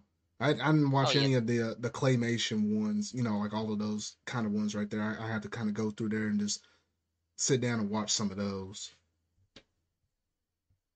Yeah, obviously all of those are classics. Don't gotta, Yeah. you know, all, all those. Like, also, like, is this only about shows, or can we tread back to the pop culture segment for a second? Because I wasn't here for that. Bruh. Uh, But, uh, it, Like, it was primarily about the shows, know but if you have okay, something about yeah, the pop like- culture, go ahead. okay, well, I'll say, well, yeah, I guess I'll say, I'll say it about both. Uh, I haven't watched it yet, but Kingpin officially is revealed in Hawkeye. And that's cool and all because it's the Daredevil Kingpin. You know what? I, I wish you would have said something about that. I could have at least said spoilers alert before um before you Oh would have gone God. in there and saying that. I'm nine. I'm nine. I hadn't I even sure I I, I hadn't like- even done my episode five review for it. And then even then, like at least if I would have put that out, people would have known I might have had a potential to talk all about it, but whatever. It's all over at this point. Like Ugh. it's he's in the credit. like you know, it, it was trending. He has an emote on Twitter right now, like a little emoji he got as part of like a Hawkeye promotion. They're not You know keeping him a secret anymore. No, you no. Usually, I always avoid Twitter on the day that a new um, Hawkeye episode comes out, and you can avoid all of the hashtag trendings and all of that kind of stuff. So that's Can't what I normally do, it. and somehow I avoided it. I avoided it, and I didn't see the episode until was it Thursday or Friday after the, the Wednesday whenever the episode aired, and I didn't get spoiled to it at all. Like I know how to dodge my spoilers if I if you know if need be, and somehow I've been doing pretty good with Spider-Man No 2. Like I hadn't seen anything on that, but I think most people have been more respectable on that. Kind of similar to how people treated respect for Endgame and Infinity War with the, the hashtag don't spoil Oh, yeah. and all of Okay, so uh, you know, Endgame. Literally, the, only thing I ever got spoiled on for Endgame was just Thanos dying. Like, so I seen, you know, I seen some comment on Twitter about Thanos dying twice. Thought it was a joke. It wasn't. Oh, I see what you're talking about. Yeah. Like, oh, Thanos. Yeah, someone like out of context spoilers for Endgame. Thanos dying. Thanos dies twice, and obviously, you know, it's just because it was the you know the past The time one as well. travel and all of that. Yeah. That makes sense. Was, was- there I- another I thing got you were talking about? Oh yeah, I was gonna say, uh, like the thing with Kingpin, and like I was gonna go back to the pop culture segment because now we got a pretty good villain. Oh, can I? Okay, uh, can I can I give a spoiler? All right, you haven't seen No Way Home, right? No, I have not. have so you? you be- no, I have Okay. not. I, I go and see it right, tomorrow I'm afternoon, like mid afternoon. but I'm just saying, I'm just saying, without saying anything about No Way Home, we already know that they've contracted Tom Holland for another trilogy. It'd be Yeah, cool to see now that- now- in yeah. a Spider-Man movie. Now that I do remember seeing, like I know there's like Yeah. a fourth and a fifth movie. I didn't hear anything about a sixth, but it probably would have been the case or whatever. Probably though. gonna But be- they're, probably they're gonna milk Spider-Man out of all he's worth, which is gonna be crazy because I guess at the end of the day, whenever they finally, I don't know if they actually would technically retire, uh, retire, you know, retire Spider-Man like the way how they did with like with um with Iron Man and um and Captain Wasn't America original because Wasn't both of those two got only three movies. Wasn't the original plan to just bring Tom Holland's Spider-Man into the Sonyverse or whatever? Like have him fight Sony's Venom at first, and they didn't do that, and they just brought. Mm, Not that I heard of, but then again, I'm not always in the rumor mill stuff because they're they're able to get a lot of rumors and a lot of that stuff sometimes or oftentimes. I feel like 70% of the time happens, so I, I just kind of stay away from that mess because I, I just want to you know experience it on the the big screen or whatever though. But yeah, I, I hadn't heard anything like that. But yeah, like with you know, and without spoiling No Way Home, I watched that movie. I really liked it. I really liked the uh the unexpected moments that happen. I, have you gotten spoiled on it at all? No, like? I've been I've been doing really good. I hadn't seen not one thing.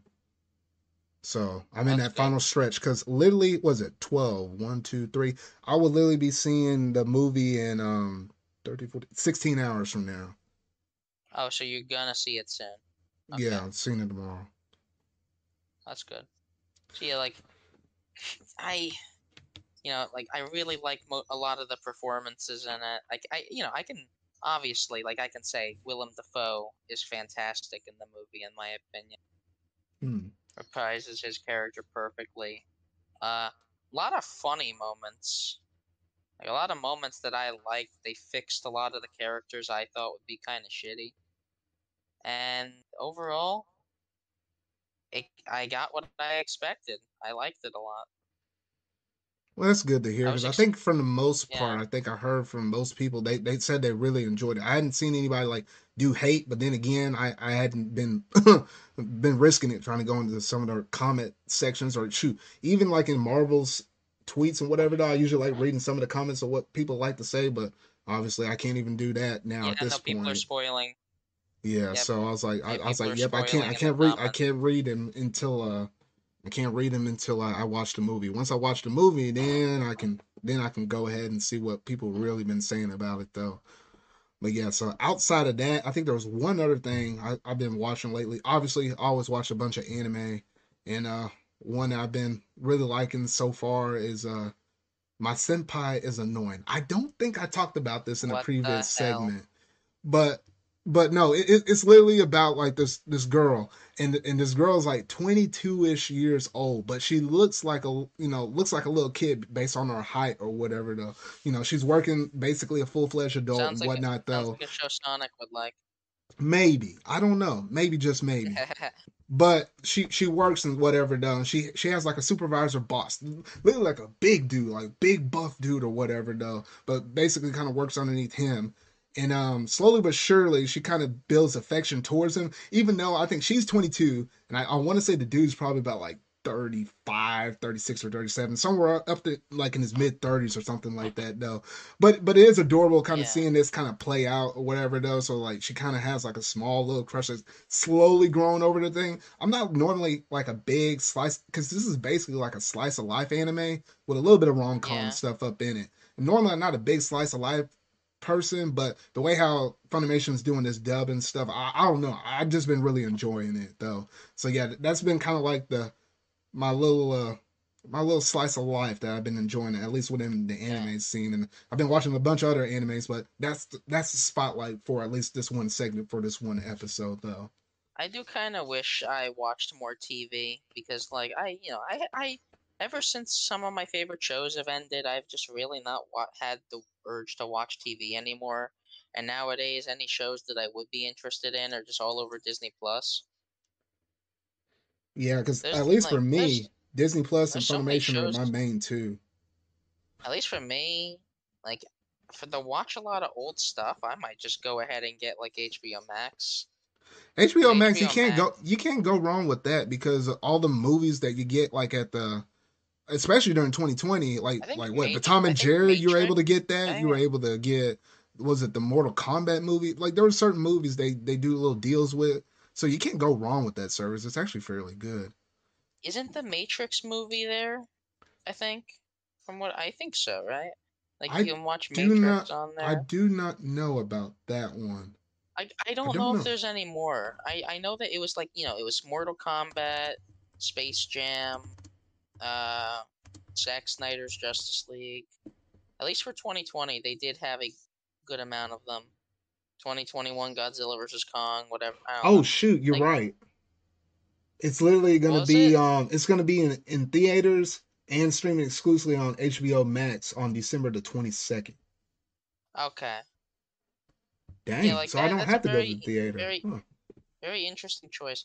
I didn't really want to go to the theater for No Way Home, but once I got my ten dollar big bucket of pop- popcorn and a Pepsi ICEE, I felt like I was having a good time. Yeah, yeah, yeah. I always like, like the audience movies, reaction movies, with with my Marvel movies. One, there is one specific moment in No Way Home where the audience did get too loud to even hear the movie. So, I, I, like, I, imagine so. Was there one or two in credit scenes? At least tell me that. There, all right, so yeah, if you really want to know, there is two, but the second okay. one. That's all. I, that's all. One, that's all I need to know. That's all I need to know. Don't don't tell me if it's crazy or if it's not like oh it's not 100 percent necessary. That's all I no, want to know. Just, that's all no, I want to know. As in, as in, no, I'll I'll tell you right now that they're both they're both pretty big. Okay, okay, that's all I need to know. So like, yeah, so like I I was kind of gonna wait or just leave after the first one because I did know what the second one was because it's been rumored like crazy. But yeah. Uh, Alrighty. Well, I guess that about does it for that so about that show segment. So we'll go ahead and move on to the next segment, that being um, what you've been playing.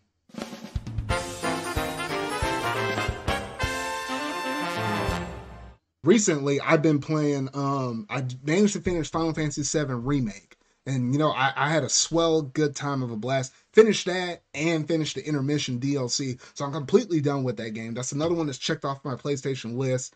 And I think the next one that's up on my list now will be Ratchet and Clank Rift Apart. That'll be the next one I'm playing though. But that's mainly what I've been playing. I've been playing some Splatoon 2 with Bronto um, from time to time though.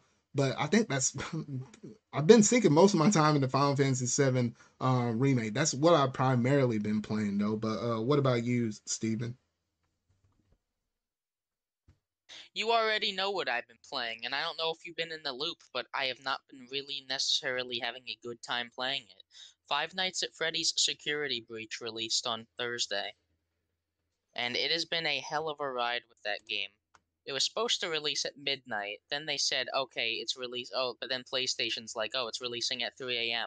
And then the company behind it says, oh, it's releasing tomorrow at 9 p.m. So we're delaying it a whole almost day. And then, you know, I load the game. I have to download, um, uh, like 29 gigabytes total. And then once I get into the game, it runs awful. It's it runs awful. It's buggy. It's got really weird design choices, and it's not not at all what I expected going into the game. Bro, it, it seemed like you got like, slapped across the face with that game. Kinda, yeah. And like I was streaming it, and everyone else watching, it's like, yeah, it doesn't look that good. It's not look that good at all, and it, it doesn't at all. It it hmm. looks like a it looks like a launch title. It looks like Slender, but like it looks like Slender if it had the Pokemon tree. You know the Pokemon tree? Yeah. Yeah. Imagine that, but like every everything in the game is like that. Nothing, hardly anything has textures. The lighting is flat. Cameras in the game. You know, FNAF's all about camera systems. The cameras look awful. They have no lighting, and it's like really low FPS. The game in performance mode consistently is like uh, inconsistently around 30, sometimes goes up to 60. And that's in performance mode. Visual mode, expect 10 FPS. Oof. All right. Yeah. That, and this is a and this is a rough. free roam game. Like it's it's not it's a free roam game, so it's not like okay, it's 10 FPS, but I'm at least like it's like a walking simulator. No, you move around a lot. It's very annoying and not fun at all. There's a stupid mechanic, Zard, where basically in the game you know in order to beat the game because like you know obviously you're not going to play it so i can spoil. There are three animatronics that you need to beat like boss battles that you need to beat.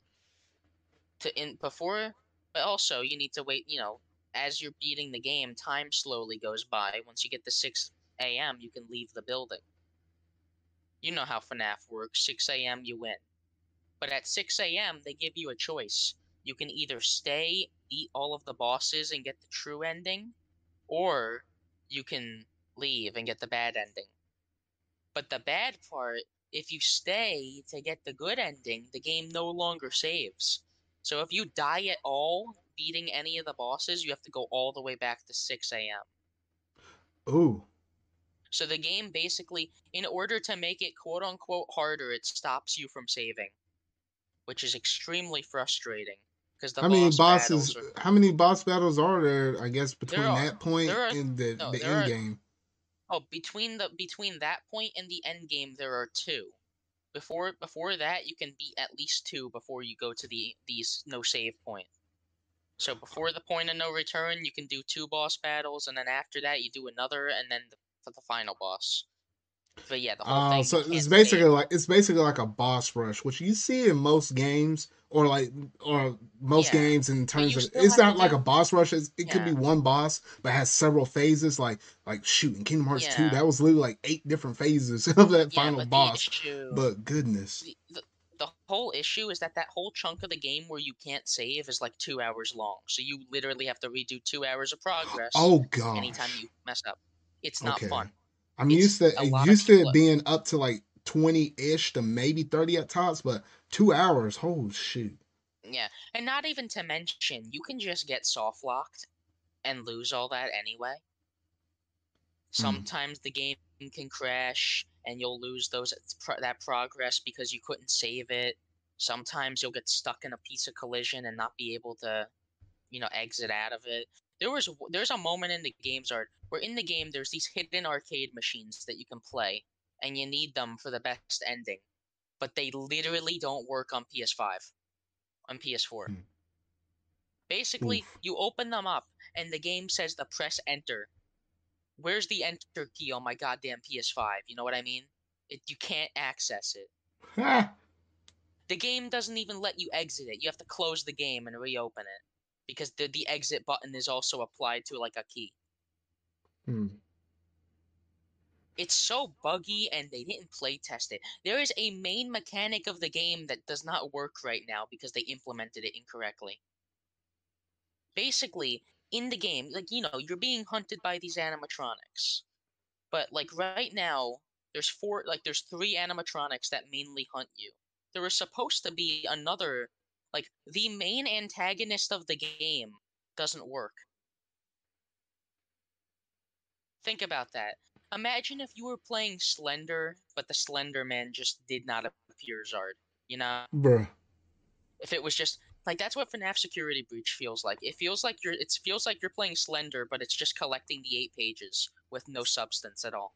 So what I'm getting get from that- you is basically you, you're saying that this is the worst game in the series and you wasted your time and money. Not the worst game. Well, you know, maybe Yeah, I, I got you. I got you thinking Maybe. now. I got you thinking. I I wouldn't say I wasted my my money, but I would say I wasted my time because like it certainly is like 10, 10 or so hours if you do everything. But that 10 or so hours is such an unpleasant and buggy experience, but it's like so inconsistent. Some people had some people ran into nothing and ma- the majority ran into a lot of issues.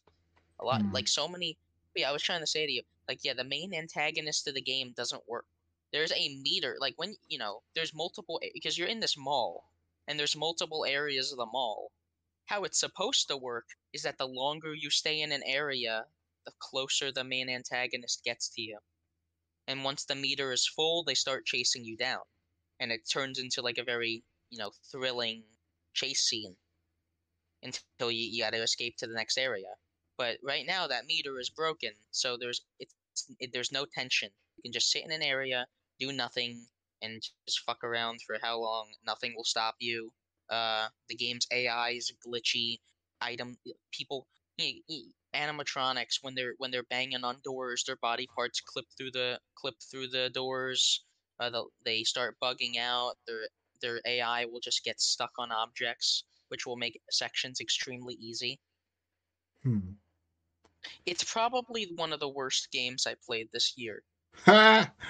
Man, But it's man, oh, but like if but it's like one of the only games I've played recently that I like uh, because I've been playing Miles Morales for, for like a little while now. But like if we're talking about games I've played within the last week new, yeah, I haven't very much had a good time with this game. It feels like Cyberpunk 2077 made by a small indie studio. Where they What- they delayed the game just to make it bigger. But like they shoot. didn't polish any of it. Okay, well, I guess I guess I know It's- how you feel about this game, though. But I did Yeah, want to say ven- one other game that I that I've been playing or recently What? been playing. Uh, just actually before this podcast, I was like, you know what? I, I I might actually make it a goal to say, hey, on Thursdays instead of playing something modern like on my PS5 or a couple of games, I'd still need to go back and finish on my on my Switch, like uh Monster Hunter Stories two and uh like the Great Ace Attorney and whatnot. Though I might try to make that like a dedicated retro day game, uh retro day like throwback Thursday or whatever though. So pro- I was thinking Yeah. about you know going through and maybe playing some of my GameCube games, but I was like, you know what? Let me play a GBA game because uh you know in the, in the midst of me doing my GameCube hunting, I actually managed to pick up a, a copy of Fire Emblem and the Sacred Stones on you know on the GBA. And I had the Game Boy Player, so I was playing that, you know, through the GameCube, whatever, on my big screen TV, Yeah. though. So I, I managed to get through the first couple of chapters or whatever, though. So yeah, I, I, might do a couple of chapters here and there though, and slowly kind of work my way through that game though. But ooh, I'm I'm actually liking it so far, and I'm actually kind of getting my strategy kind of fixed because I guess between me playing that and then I know I'll play Project Triangle Strategy when that comes out in March of next year. I'm actually probably maybe gonna get the um the Advance Wars um collection you know the, the one and two i'm probably gonna get that and i'm pretty Yeah. sure we're probably gonna get a fire emblem some kind of game and i think it hopefully is a genealogy of a holy war remake and we, there's a good chance we might get even that next year as well because we're, we're since because you know with intelligent systems the, the things they like to do is Fire Emblem, WarioWare, and Paper Mario. We literally had Fire Emblem first, we had Paper Mario after that, and we literally had WarioWare this year. So literally, the next one up on the schedule again would be probably another Fire Emblem game. So it's only a matter of time now. Yeah, War- WarioWare was pretty underrated. Like it released and no one really talked about it after that, but I'd say it was probably it was a pretty good game. I mean, that's kind of how those micro games kind of go. It's like they're they're good for the No, moment, and then like- after that, they don't really have super long legs. Well, yeah, it's just like it's it's a game you can play and have you know have a good amount of fun. It's not really something that had to be the biggest game of the year. Paper Mario, a lot of people don't like, but I actually think is a pretty good game. Fire oh no, Emblem Origami King was, was was good. Fire Emblem Three Houses, I really like. I yeah. agree with that. Oh, here's the thing. I've already Paper Mario Thousand Year Door is my favorite game of all time. And I still liked Origami King. Like, yeah, the franchise is not what it used to be, but it's slowly getting good again. Like, or Origami King is better than Sticker Star and better than Color Splash, but it's but it doesn't even rival the first three games. Hmm. I still think Intelligent Systems is like they've shown they're, they're very talented developers when they want to be. Like their Fire Emblem games they've made have mostly been really good ever since Oh uh, no, no! Every Fire Emblem game that I've been playing since Awakening, some people don't prefer Fates over Awakening, whatever. But in my personal view, Awakening to Fates to Final Echo Shadows of Valentia to now where we're at at Three Houses, I felt like every game has improved and they added more into it with every each new entry. Like with Awakening, they had they started putting in cutscenes and stuff like that. And then when you got into Fates, they start having branching paths like where, you know, what you do has consequences and and it kind of builds out your story depending on the path you want to walk. And Echoes, they introduced full voice acting for every little scene that they did up in there. And then Three Houses took what they did with Fates, but did it a little bit better in terms of you get it all in one big package, but it's just so also, much more expansive, and they actually did away with the weapon triangle and stuff like that, and you're able to kind of teach your units and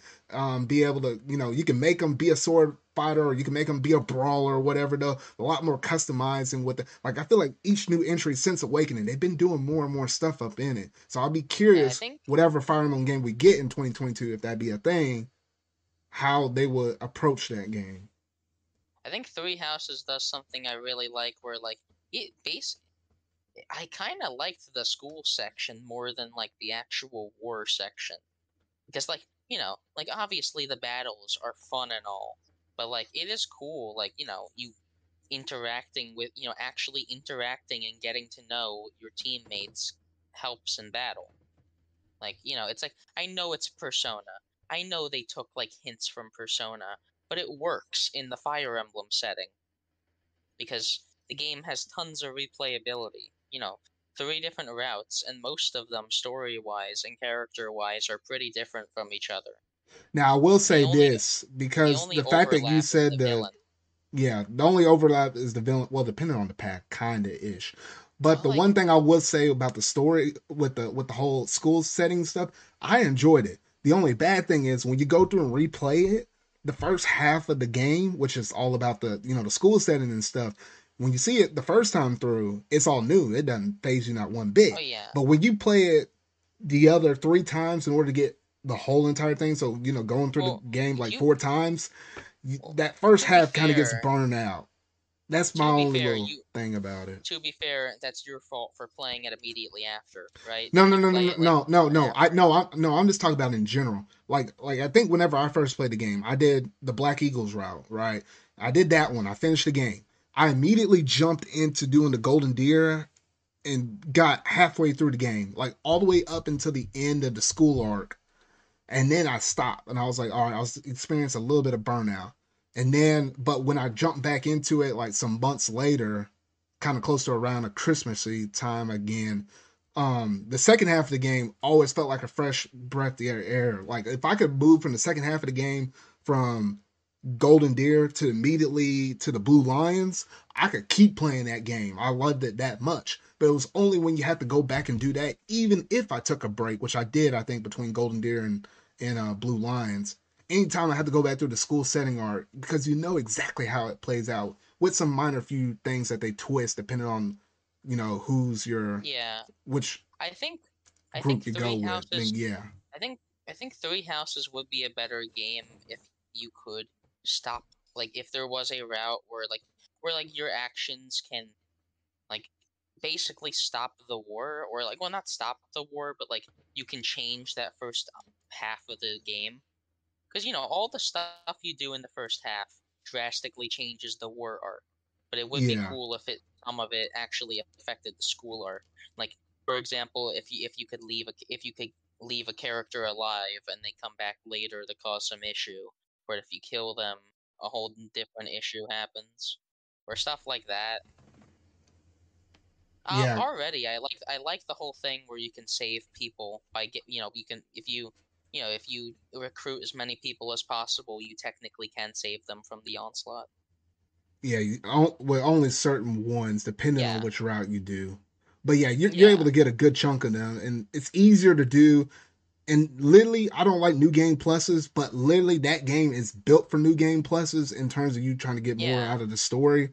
So yeah, so it was even easier in your subsequent um, playthroughs where you're able to get more of your your students, at least you know, saving your graphs or whatever though. But yeah, that's I think that's pretty much it in terms of the what, we've been playing segment, and we might as well go ahead and roll over into our very last topic of the night, and that is none other than community questions. All right. So, in terms of our community questions, we did manage to get a few of them, or you know, I'll put up a couple little polls, and then I also got one question in from from one user though. But I'll go ahead and start off with the polls so far, and it, you know, this is kind of a good wrap up and conclusion um, for the end of the year. And I'll also be able to hear from some of your thoughts on this, Stephen, as well, though. But I did throw Yeah. a poll up here on Twitter. I said, so with the year coming to a close, what was your favorite first party Switch game of the year? Now, obviously, with Twitter, you can only put four options up on there. And I know there's a lot more games that came out than just four games. But the four I did put up on there was Metroid Dread, Skyward Sword, Mario Party Superstars, and 3D World plus Bowser's Fury. And most of the weight was shifted towards Metroid Dread as what I sort of kind of um, thought it would be towards. Because I think for most Nintendo fans, especially if you're a oh. core person, I feel like most people would kind of, you know, put their um, put votes their votes with? Dread. Um, it, it was just out of a small little selection because I did throw this thing up at the very last second though. So literally, like, you know, five people. Obviously, it's not like a grand scale of everything though, but I feel like with most, and I actually I should have pulled up because I know Nintendo does like a poll of this um with their uh their end of the year stuff as well. They, they'll do a poll based on all like the Nintendo related kind of games that came out on the Switch as well. And I think even on that, I think most of it was catered towards their favorite game of the year being Metroid Dread as well, if I remember that right. I think it was catered towards that as well. So I'm not too I'll far off the mark on that one. I will tell you right now, I am one of those Metroid Dread people on your poll. Okay. That, that that's what I was thinking. Game is awesome. I've you know I played I've played I played through it like maybe four times in the like in my 50 hours. Like you know I I, I did some speed runs of it, got like 2 hours, 3 hours. And I just have a lot of fun with the game. It's linear but not like Fusion. Fusion was linear. This game is like something else. Yeah, and I, I like how you went through and played it so, several times. And I think for me, I only played it just the once. I'll probably go back some point in the future. Don't know when it will happen, and probably replay through this game again though. But um, you know that that one There's so playthrough for me, it, it, it, it was phenomenal though. It was phenomenal. I mean, for me, I just kind of bounce around from game to game though. But from what I played with that So game, go 100% shoot! that game is probably the easiest one, the hundred percent, but probably the one I have the most fun doing it with. I don't know why you didn't do it. It's like not hard. It's not that it's not hard. I guess it's just a matter of fact that it's just that, I got so much know stuff on my backlog. That's the Yeah, main thing. you know that you know that new feature where parts on the map that you have like parts of the map that you haven't discovered stuff with have are blinking. That yeah, feature's so useful. Like you know, oh, like if there's if there's an item here, the place will blink. That feature is amazing. I don't know why they've never had that feature before. yeah, It's like it's just it's like it it it reduces the problems I had with like basically every other game where it's like okay, some of this stuff is just like I'm I I, don't really want to 100% this game because I'm obviously going to have to pull up a guide because some of it's just some of it it's like sets up uh, early in the game. But most of it's like okay, you shoot a bunch of walls, I- I'm gonna spend like an hour shooting walls to find it, and that's not really that fun. Samus Returns, I also 100% because the scan is really nice. Oh yeah, it's another thing. Sam, I, I'd say this game fixed all this game fixed all the issues I had with Samus Returns. It made the movement so much more fluid, and it made those Aeion abilities like a meter that recharges on its own. If yeah, because I yeah Samus, I do remember with Samus, Samus Returns. Samus Returns was the best control in Metroid game for me until Dread came out, and then you know, and then obviously they pulled a lot of stuff from Samus Returns into I... that game. But I, I, I really did enjoy how fluid. Like obviously, this is the best Samus has ever controlled in any game. Period. Yeah. Because the yeah. slide tackle to go into Morph Ball just kept me kind of rolling throughout the, the, the whole course of the game. So it's, it's this little things like that that made it really good though. But I don't want to talk about that just too much because uh, you know there, there were some other games that also came out this year that obviously I wasn't able to fit in the poll beyond Metroid Dread, Skyward Sword, Mario Party Superstars, and 3D World plus Bowser's Fury because uh we had like Pokemon Brilliant Diamond and Shining. This is the first party wise. Pokemon Brilliant Diamond, Shining Pearl. We had um we had new Pokemon Snap. Uh, we had WarioWare Get It Together. Shoot, we even had Mario Golf um, Super Rush that came out um, this year as well. Um, even Game Builder Garage, like that even came out earlier this year. I was like, yeah, oh well, shoot. Guess what? That game, the game really isn't anything impressive. Yeah, I was just thinking like all the different stuff. You know, Pokemon Unite. I was just kind of going uh, through this list okay, a little uh, bit more. Out of all the games, out of all the games you just listed, New Pokemon Snap is underrated as hell, and I'm sad I don't see as many people talking about it. That game yeah. is just like a really funny. That game's just a really nice experience. It's got so much charm and personality put into it. Hmm. I haven't beaten it yet, but that's just because so many things have come out this year. Like just like in this year alone, every month there's been something I've been playing. And even, you know, I thought there was going to be nothing for the end of the year, and then I got my hands on the PS5. Now I have like 10 games. That's how it be. And I think we also had Miitopia that released this year, and we even also had was, um Yeah. I thought I had no games in May and then Atomic like guilt tripped me into getting Miitopia. and what was the other one? Know, I don't I don't even know if you remember like how he was just constantly talking about Miitopia to get me to buy it. Oh yeah, and then also we had Famicom: The Missing Heir, and um, whatever the other the branching story was as well. Um, the one who the one who stands behind. I, I, can't remember what the other title is, but both those Famicom Detective Club games released this year as well. And I, I I bought the Missing Heir one, and I went through and streamed the whole entire game on that one on my channel though. But yeah, even those couple of games came out um this year Those So we had a decent to, bit of stuff that came still out. Still hard to believe that uh, Monster Hunter Rise came out this year. This year felt like it was a very long year. And speaking of you Monster Hunter Rise, you still haven't even bought it. I no, no, no, no, no, no. I own it. But speaking of Monster Hunter Rise, oh, I did like, a secondary poll.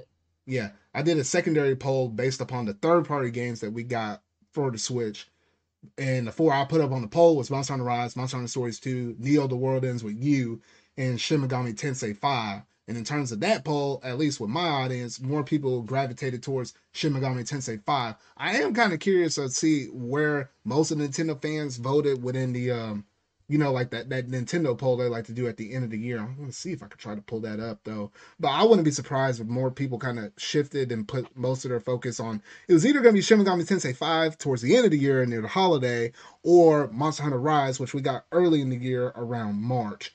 And I think for me, out of all of that that I put on the poll, my personal favorite would have oh gosh, my personal favorite would have been Neo: The World Ends with You. I think that's my favorite third party game I played on the Switch. Game because that, that one game is kind of oh. wrong with the, the uh. Okay. So, but uh, but yeah, the whole thing. Uh, yeah, it World Ends with You released in a very bad month for that game. I know, and, and I like I was like, man, I was like, if you hadn't played that game, if you like RPGs, what the heck are you doing? You need to go and play that game right now. It's it's uh, it wraps up the the original story of the first one, but also tells its own good story within the sequel series so well. And if you've just been a fan of the series, it's just it's just been it's just phenomenal. I can't say much more about it. Yeah, this year we had a lot of cool stuff. We had one of Nintendo's best E3s, like just in general, with Breath of the Wild, Breath of the Wild showing up, Splatoon showing up, Wait, oh yeah, Splatoon was in it, right? Splatoon three, the story trailer. No, no, no, there, no. right? That no, that was there before Okay. E3. I think. I think it was the direct before E3. We knew about that. I, I Oh, don't no, no, think we learned about it. That's when Splatoon three was revealed. Was that direct before E3? Was it? Yeah, yeah, yeah. Before E3. Yeah. But Metroid Dread was revealed during that direct. And I think that was the most hype thing that I popped that everybody basically popped off on. Um, cause that, that was the big thing for the direct. That and the combination with Breath of the Wild. But yeah. But yeah, the, the you know E three we got this year in Smash we got three characters. We got Pyra, four characters: Pyra, Mythra, Kazuya, and Sora. Or Kazuya, I don't know. But yeah, Yeah. like you know, obviously people went crazy with Sora. I think it was a pretty good selection. I think all of the characters are pretty fun to play. Well, like I think I don't know. I think Fighters Pass two in its entirety was pretty unique and fun to play characters. Min Min Mhm. is unique, but I don't really play her much. Uh, Steve is very unique and I think is very fun to play. Sephiroth is fucking Sephiroth. I don't know what to say besides that. Uh, and then like you know those last three are just like really fun. They don't really have any big, stupid gimmick besides Kazuya having command inputs, I guess. Yeah. Basically Uh, that. yeah, Smash Smash got its final farewell. I think it ended on a really good note. Uh, I I'm trying to think like what else happened this year. Sonic Sonic got the new game revealed. Sonic Frontiers. You know, we got more info on that, but yeah, Sonic Frontiers, Sonic Origins. We're finally getting three three and Knuckles re-released after over ten years. Yeah, which I don't think it was. No, yeah, it, ain't gonna drop until next year. But yeah, No, we we had had some the- pretty good so many- announcements for for a lot of different had- games. We had some really funny gaming moments, like Capcom's E3 showcase. oh, I don't like to remember about that. No. Yeah, yeah. But yeah, so honestly, we had, we had some good stuff this year though. That that's just like a small little glimpse of wrapping it up because I, I did want to kind of mention some of the games that came out for the Switch or things we kind of played in general for the year of 2021. I don't know. I, I feel like I want to do this, but I have to sit down with like you, Steven, and try to grab a few of our other um, friends and whatnot though, where we can maybe possibly work out something where we do like a uh, a 2021 year wrap up of you know like our top games or best gaming moments or whatever though i kind of want to do that because i think i did that last year so i kind of want to do that again but I, I just got i just got to work out all the, the details on that Yeah. I just I keep thinking of 2021. It was like a really good year for gaming. We had PlayStation Showcase with Spider-Man 2 revealed. We had so much stuff, man. Like I think 2020 U 2020 U 2022 is going to be a really good year for gaming just cuz a lot of stuff that was set up this year is finally actually going to get released. yeah and i There's- know I know if, 2022 yeah there's there's new rumors about uh Odyssey 2. yeah i heard about that and in 2022 That could shape out to be very similar in terms in terms of the scope and scale of how many games we're gonna get in comparison to um in comparison to 2017 because literally like tick for tack at least right now like what we had a Mario Rabbids game back in 2017 we're gonna have one again this year. Breath of the Wild we had one in 2017 we're gonna have one again this year. There's rumors that um and we have Splatoon 3 we had a Splatoon 2 game in 2017 gonna have it in um in 2022 um this upcoming year um, there's rumors that a Xenoblade 3 could possibly happen. And if that be the case, then that's the same thing with Xenoblade 2 when we had that in 2017 and that. Same thing with um with the whole Mario Odyssey thing. Like there's rumors that that might possibly happen next year. That would be another game that would be the same thing. I think legit at this point, I think For tick for tack, I think- rumors are fake. I feel like I feel like they're I feel like they're sort of kind of real because I guess apparently from what I've been hearing, it would have happened Well, this year had it not been for COVID or whatever though. But I won't say to anything much beyond that though.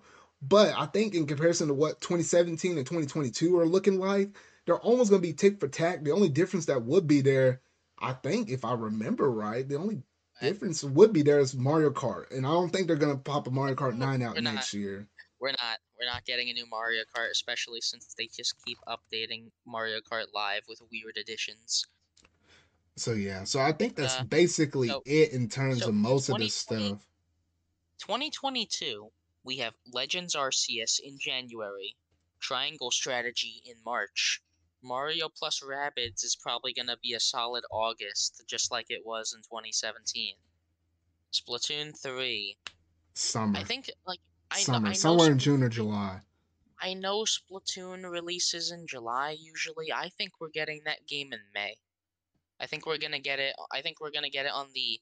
Well, then that then that means we will have to have um it, it, it had to we had it would have to be a blowout showcase of it being shown at what would be a January or probably a February direct, and you had to turn around in, in a March or an April and have like a solo Splatoon direct. Like it had to be Yeah, bang bang, sounds- and it had to be out pretty quick before E E3. Zard, do you not remember? Remember when they in 2019 when they revealed Mario Maker 2 in February, had a direct for it in May, and then released it in June? Yeah, but with Mario Maker, that kind of speaks for itself, though. But what Splatoon, that yeah. that's that's Nintendo's third party say- shooter game, and um, th- there's a lot of work that goes up into that game. I'd say if you and I'd say if you show more about Splatoon in February, do a global test fire for March, and then reveal more in April, and then release it in May. That's a pretty good idea. Yeah, Like you Yeah. have a new big thing about it every month. So yeah, you got that Splatoon three. Then, as long as it doesn't get delayed, Breath of the Wild two is gonna be a great end to the year, because that's definitely coming out at the end of the year if it's not delayed. Advance Wars one and two is the April game. So we have Yeah. a game for January. We have a game for March. We'll probably have a direct in February. We have a game for April. We might have a game for May. We have E3 it's either in May, June, or July, and then you have Yeah. E3 in June. oh goodness, Yeah, yeah, then- E3 in yeah, and then- June, and then probably an August 3 game, Yeah, Splatoon probably a November gonna, game. yeah, Splatoon 3 is Hmm. going to be at either right before E3 or right after E3. Mario plus Rabbids, I'm guessing, is the August game. Then, in September, we're going to have another Direct and probably get some smaller games. Or even in that February Direct, we're going to get a big 22 game. Or And that's 22 and that's not even including games that in the rumor mill. Oh, Kirby and Kirby happens Kirby. in sometime in Damn spring, which that's the reason why I say, hey, that could release in May, and There's thus so that's why I said Splatoon could come out in July. That's how There's I'm so- seeing like, it play counting out. This, there is there is like six six or like yeah six first party Nintendo games coming out, or at least like big ones. And that's the So, crazy thing is I think in 2017, I think we had roughly that same amount, and there still could be more. For all we know, they could make Mario Odyssey be a thing, and they could make Xenoblade 3 be a thing. And shoot, at that point, man. I would be buying more Switch games Ah, in the year of 2022 than what I did in the year of 2017. And 2017 was wild because I remember back Dude, it- then I had I had. Gamers Club where I was getting 20% off on every single one of those games, and, Yeah, and I but- was spend, still spending quite a bit. But 2022 could, might be even worse.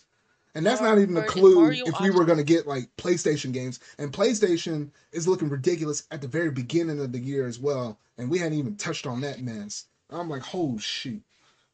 and you and you don't even you know. It's gonna be Let's Go pretty will happen. Johto. I feel like it's gonna be pretty Yes. much any other spin-off thing, I think Let's but Go. I, I just I don't think know. Let's Go Johto. I don't know. I think Let's Go Johto would be safe enough to where it wouldn't really compete with Legends Arceus. You know what I mean? Like If they like want to do a spin-off Arceus- but have it be almost kind of close Yeah. to main series, then I would see that. But I don't think we're gonna get a Generation Nine this year. Normally we would, but because Legend Arceus comes out in January, I'm thinking it's gonna be one of them off years where it's gonna be similar to uh, it's gonna be similar to Gen Five. How I think between the gap between Gen four to five was four years instead of three years. So I'm thinking they're gonna do something similar like that again. But yeah, so th- there's a lot of good stuff coming, and I did want to go ahead and address the one comment or Oh yeah. from the one person I did get it from, uh, my my good boy Bronto. He mentioned uh what was on that Christmas list. I don't know exactly if he was meaning like Christmas list in terms of like just standard, like anything I personally wanted for Christmas, or if it's anything kind of gaming related though. But just in a general sense, um, one thing I, I kind of was wanting to get, um, maybe my brother might get it for me. Who knows? Um, you know, with me having several different controllers, like from like Switch controllers, and we'll eventually have two PS5 controllers once that light blue one comes in. Uh, I kind of wanted to have like a charging dock so that way I can kind of um rotate out in between. Like there's like one third party one where it's like you stick a bit up in the controller itself and it's like magnetized. So then when you put it like it's like a USB C bit that you plug into the charging port, and you can plug it into like a PS5 controller or you know Switch controller because they all use USB Cs, and then stick it into the actual dock itself. And then uh, it'll let you know how much has been charging by or whatever it does. So I'm like, oh, okay. Because I was like, at the current moment, you have to like plug in a bunch of different wires and either have it plugged into the dock or right in front of the PS5. But if I just had a central, you know, docking station for it where I just drop the controller off, pick it right back out. I feel like it'll be a little bit more convenient with how many controllers I got going on at the moment. Because I think I have four Switch Pro controllers, and what will be soon at some point in January, two PS5 controllers that I kind of all rotate between at any at any given moment though. So I guess that's one thing I guess I can say off my wish list though. But uh, Steven, uh, what's on that Christmas wish list for you? I literally can't think of a thing I want for Christmas. You know, I got the PS5, which for uh, if we're talking about like no, technically, I'd say the PS5 is my Christmas present that I got for myself. I, like, I would say so. I don't know. Like, if I had to think of like a game that I want, but like I'm too broke to get, I, I can't really think of anything. I'd probably get like a bad game like Balan Wonderworld as a joke. Oh no! Don't do that. Yeah, I, I, I probably won't, but like it'd be funny. I don't know. Mm. Like I am, I am the enjoyer of bad games. You've seen me with, I think, talk about Mega Man X7 all the time, like it's, like it's, like God. The, the, the best game that was ever, the best game that was ever made. Mega Man X7, FNAF Security Breach is like is like the Bible or some stupid shit. Like I can't, I don't know. I don't really have preference with like what what games I get. If it's a Nintendo first party game, I usually always get it on launch day. So like I can't really think of a Christmas present because I've already gotten most games I want. I'm just hmm. rambling here. Um, I don't know. If I had to think of anything that like if I got it, I'd be happy. Would be like PSVR, just to try out some VR stuff, or like an Oculus Quest, like Atomic got. Because Atomic got the Oculus Quest 2, and he said he's like like liking it so far. Huh. Okay. Yeah. There's so a, that's there's a that's there's a, a lot of there's a lot of stuff that like I would like to get, but I've already been spending a lot of money recently. That PS5 by itself was, you know, after getting all the games, about a thousand. Yeah, you, you spend a pretty penny on it trying to do all that though. But I guess pretty, that's pretty glad that I got it though, because my God, I'm not gonna have another chance for a while. Huh. Yeah, ain't that the truth? But I think that's pretty much does it in terms of all the topics that I had for tonight. Honestly, you know how the show goes. If I'm here by myself, it's about an hour long. And then obviously if I get somebody else in here, then it can get longer than that. So uh you got you, oh, you yeah. got a, you got you got a treat. So now you finally got another episode that happened to be over two hours long. So uh so yeah, how so long was this one? Uh, currently at the moment where I'm sitting at right now, about two hours and 14 minutes. That'll be on the YouTube version side. It might be a little shorter at the current moment when I said that. Uh, whenever I edit this and throw it up on my podcast servers, though.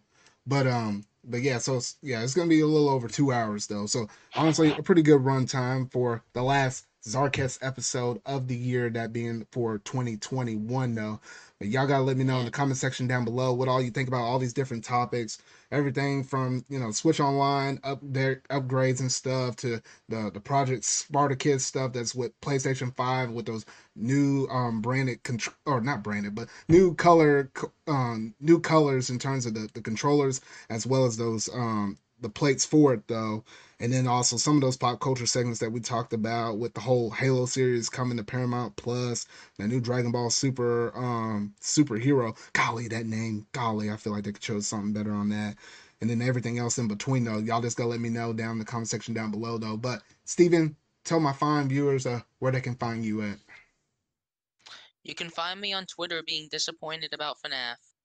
Or you could also find me on Twitter retweeting giveaways or something else. I don't know. Like like I, I don't use Twitter a lot, or at least I don't I don't like to think of myself as a Twitter user. But that's Bruh. all I usually use. I don't know. Like it's where I get most of my news. It's where I, I see the Megazard polls. TM. Yeah. All right. Well, that, that's pretty good. And I will say this one more time in case uh um in case you just need a fresh reminder from when I mentioned this at the very beginning of my podcast. Uh, for what I've been doing for the month of December leading up to Christmas, I've been doing that hashtag 25 days of uploads ish. Don't know if you've been seeing those, um, Steven, whenever I've been posting that stuff up on Twitter though. But but I've been uh, posting more or been uploading or been doing more streams than what I normally would in a whole month. Like what I've been doing in this month has been probably at this point right now been more uploads and videos than what I normally probably like double the amount than like what I did like in like a random month like if you go back and look in October though. But for this final stretch between Monday and Saturday being Christmas Day, uh, you can expect anywhere from two videos or maybe a couple of days where there's only one video where I'm going to be going through and doing some um, Christmas specials where I'm going to re upload different videos from the years of 2019 when I started YouTube and 2020 and I'm just gonna re-upload those, and gonna, and you're gonna see them drop out on my channel though, and um, you, you, can be able to relive some of those earlier moments in my channel. Nothing from the year of 2021 that we're in, because since that's pretty recent though. But basically anything is 2020, 2019 and 2020 though. So you have those to look forward to. I was working on a little bit of that stuff right before this podcast episode. Lost track of time and I had to start it a little bit late though, but yeah, so you have that to look forward to to the lead up of Christmas Day though. So yeah, so that that's basically gonna wrap up things for the the 25 days to upload ish that I've been doing though. But yeah, that, that's pretty much all I have to say about this episode though. So if you really like this video, make sure to go ahead and hit that like button, go ahead and hit the subscribe button and that bell to stay up to date on all video game related stuff that I feel like talking about and discussing as well as Marvel. Especially look forward to that Spider-Man review when I finally ever kind of get to it once I actually go through and watch the movie and everything else in between though. And if you happen to be watching this um, podcast, whether it be through Google Podcasts, Apple Podcasts, Spotify, and uh, the fairly recent um, new um, the Amazon Music podcast on there. Uh, just make sure to go ahead and like or go ahead and share that podcast around. Just share it around with your friends or whatnot. Though, just just let me just let them know where I'm at. Just let them know where I'm at. So remember, y'all. Until whatever video I make next. See y'all.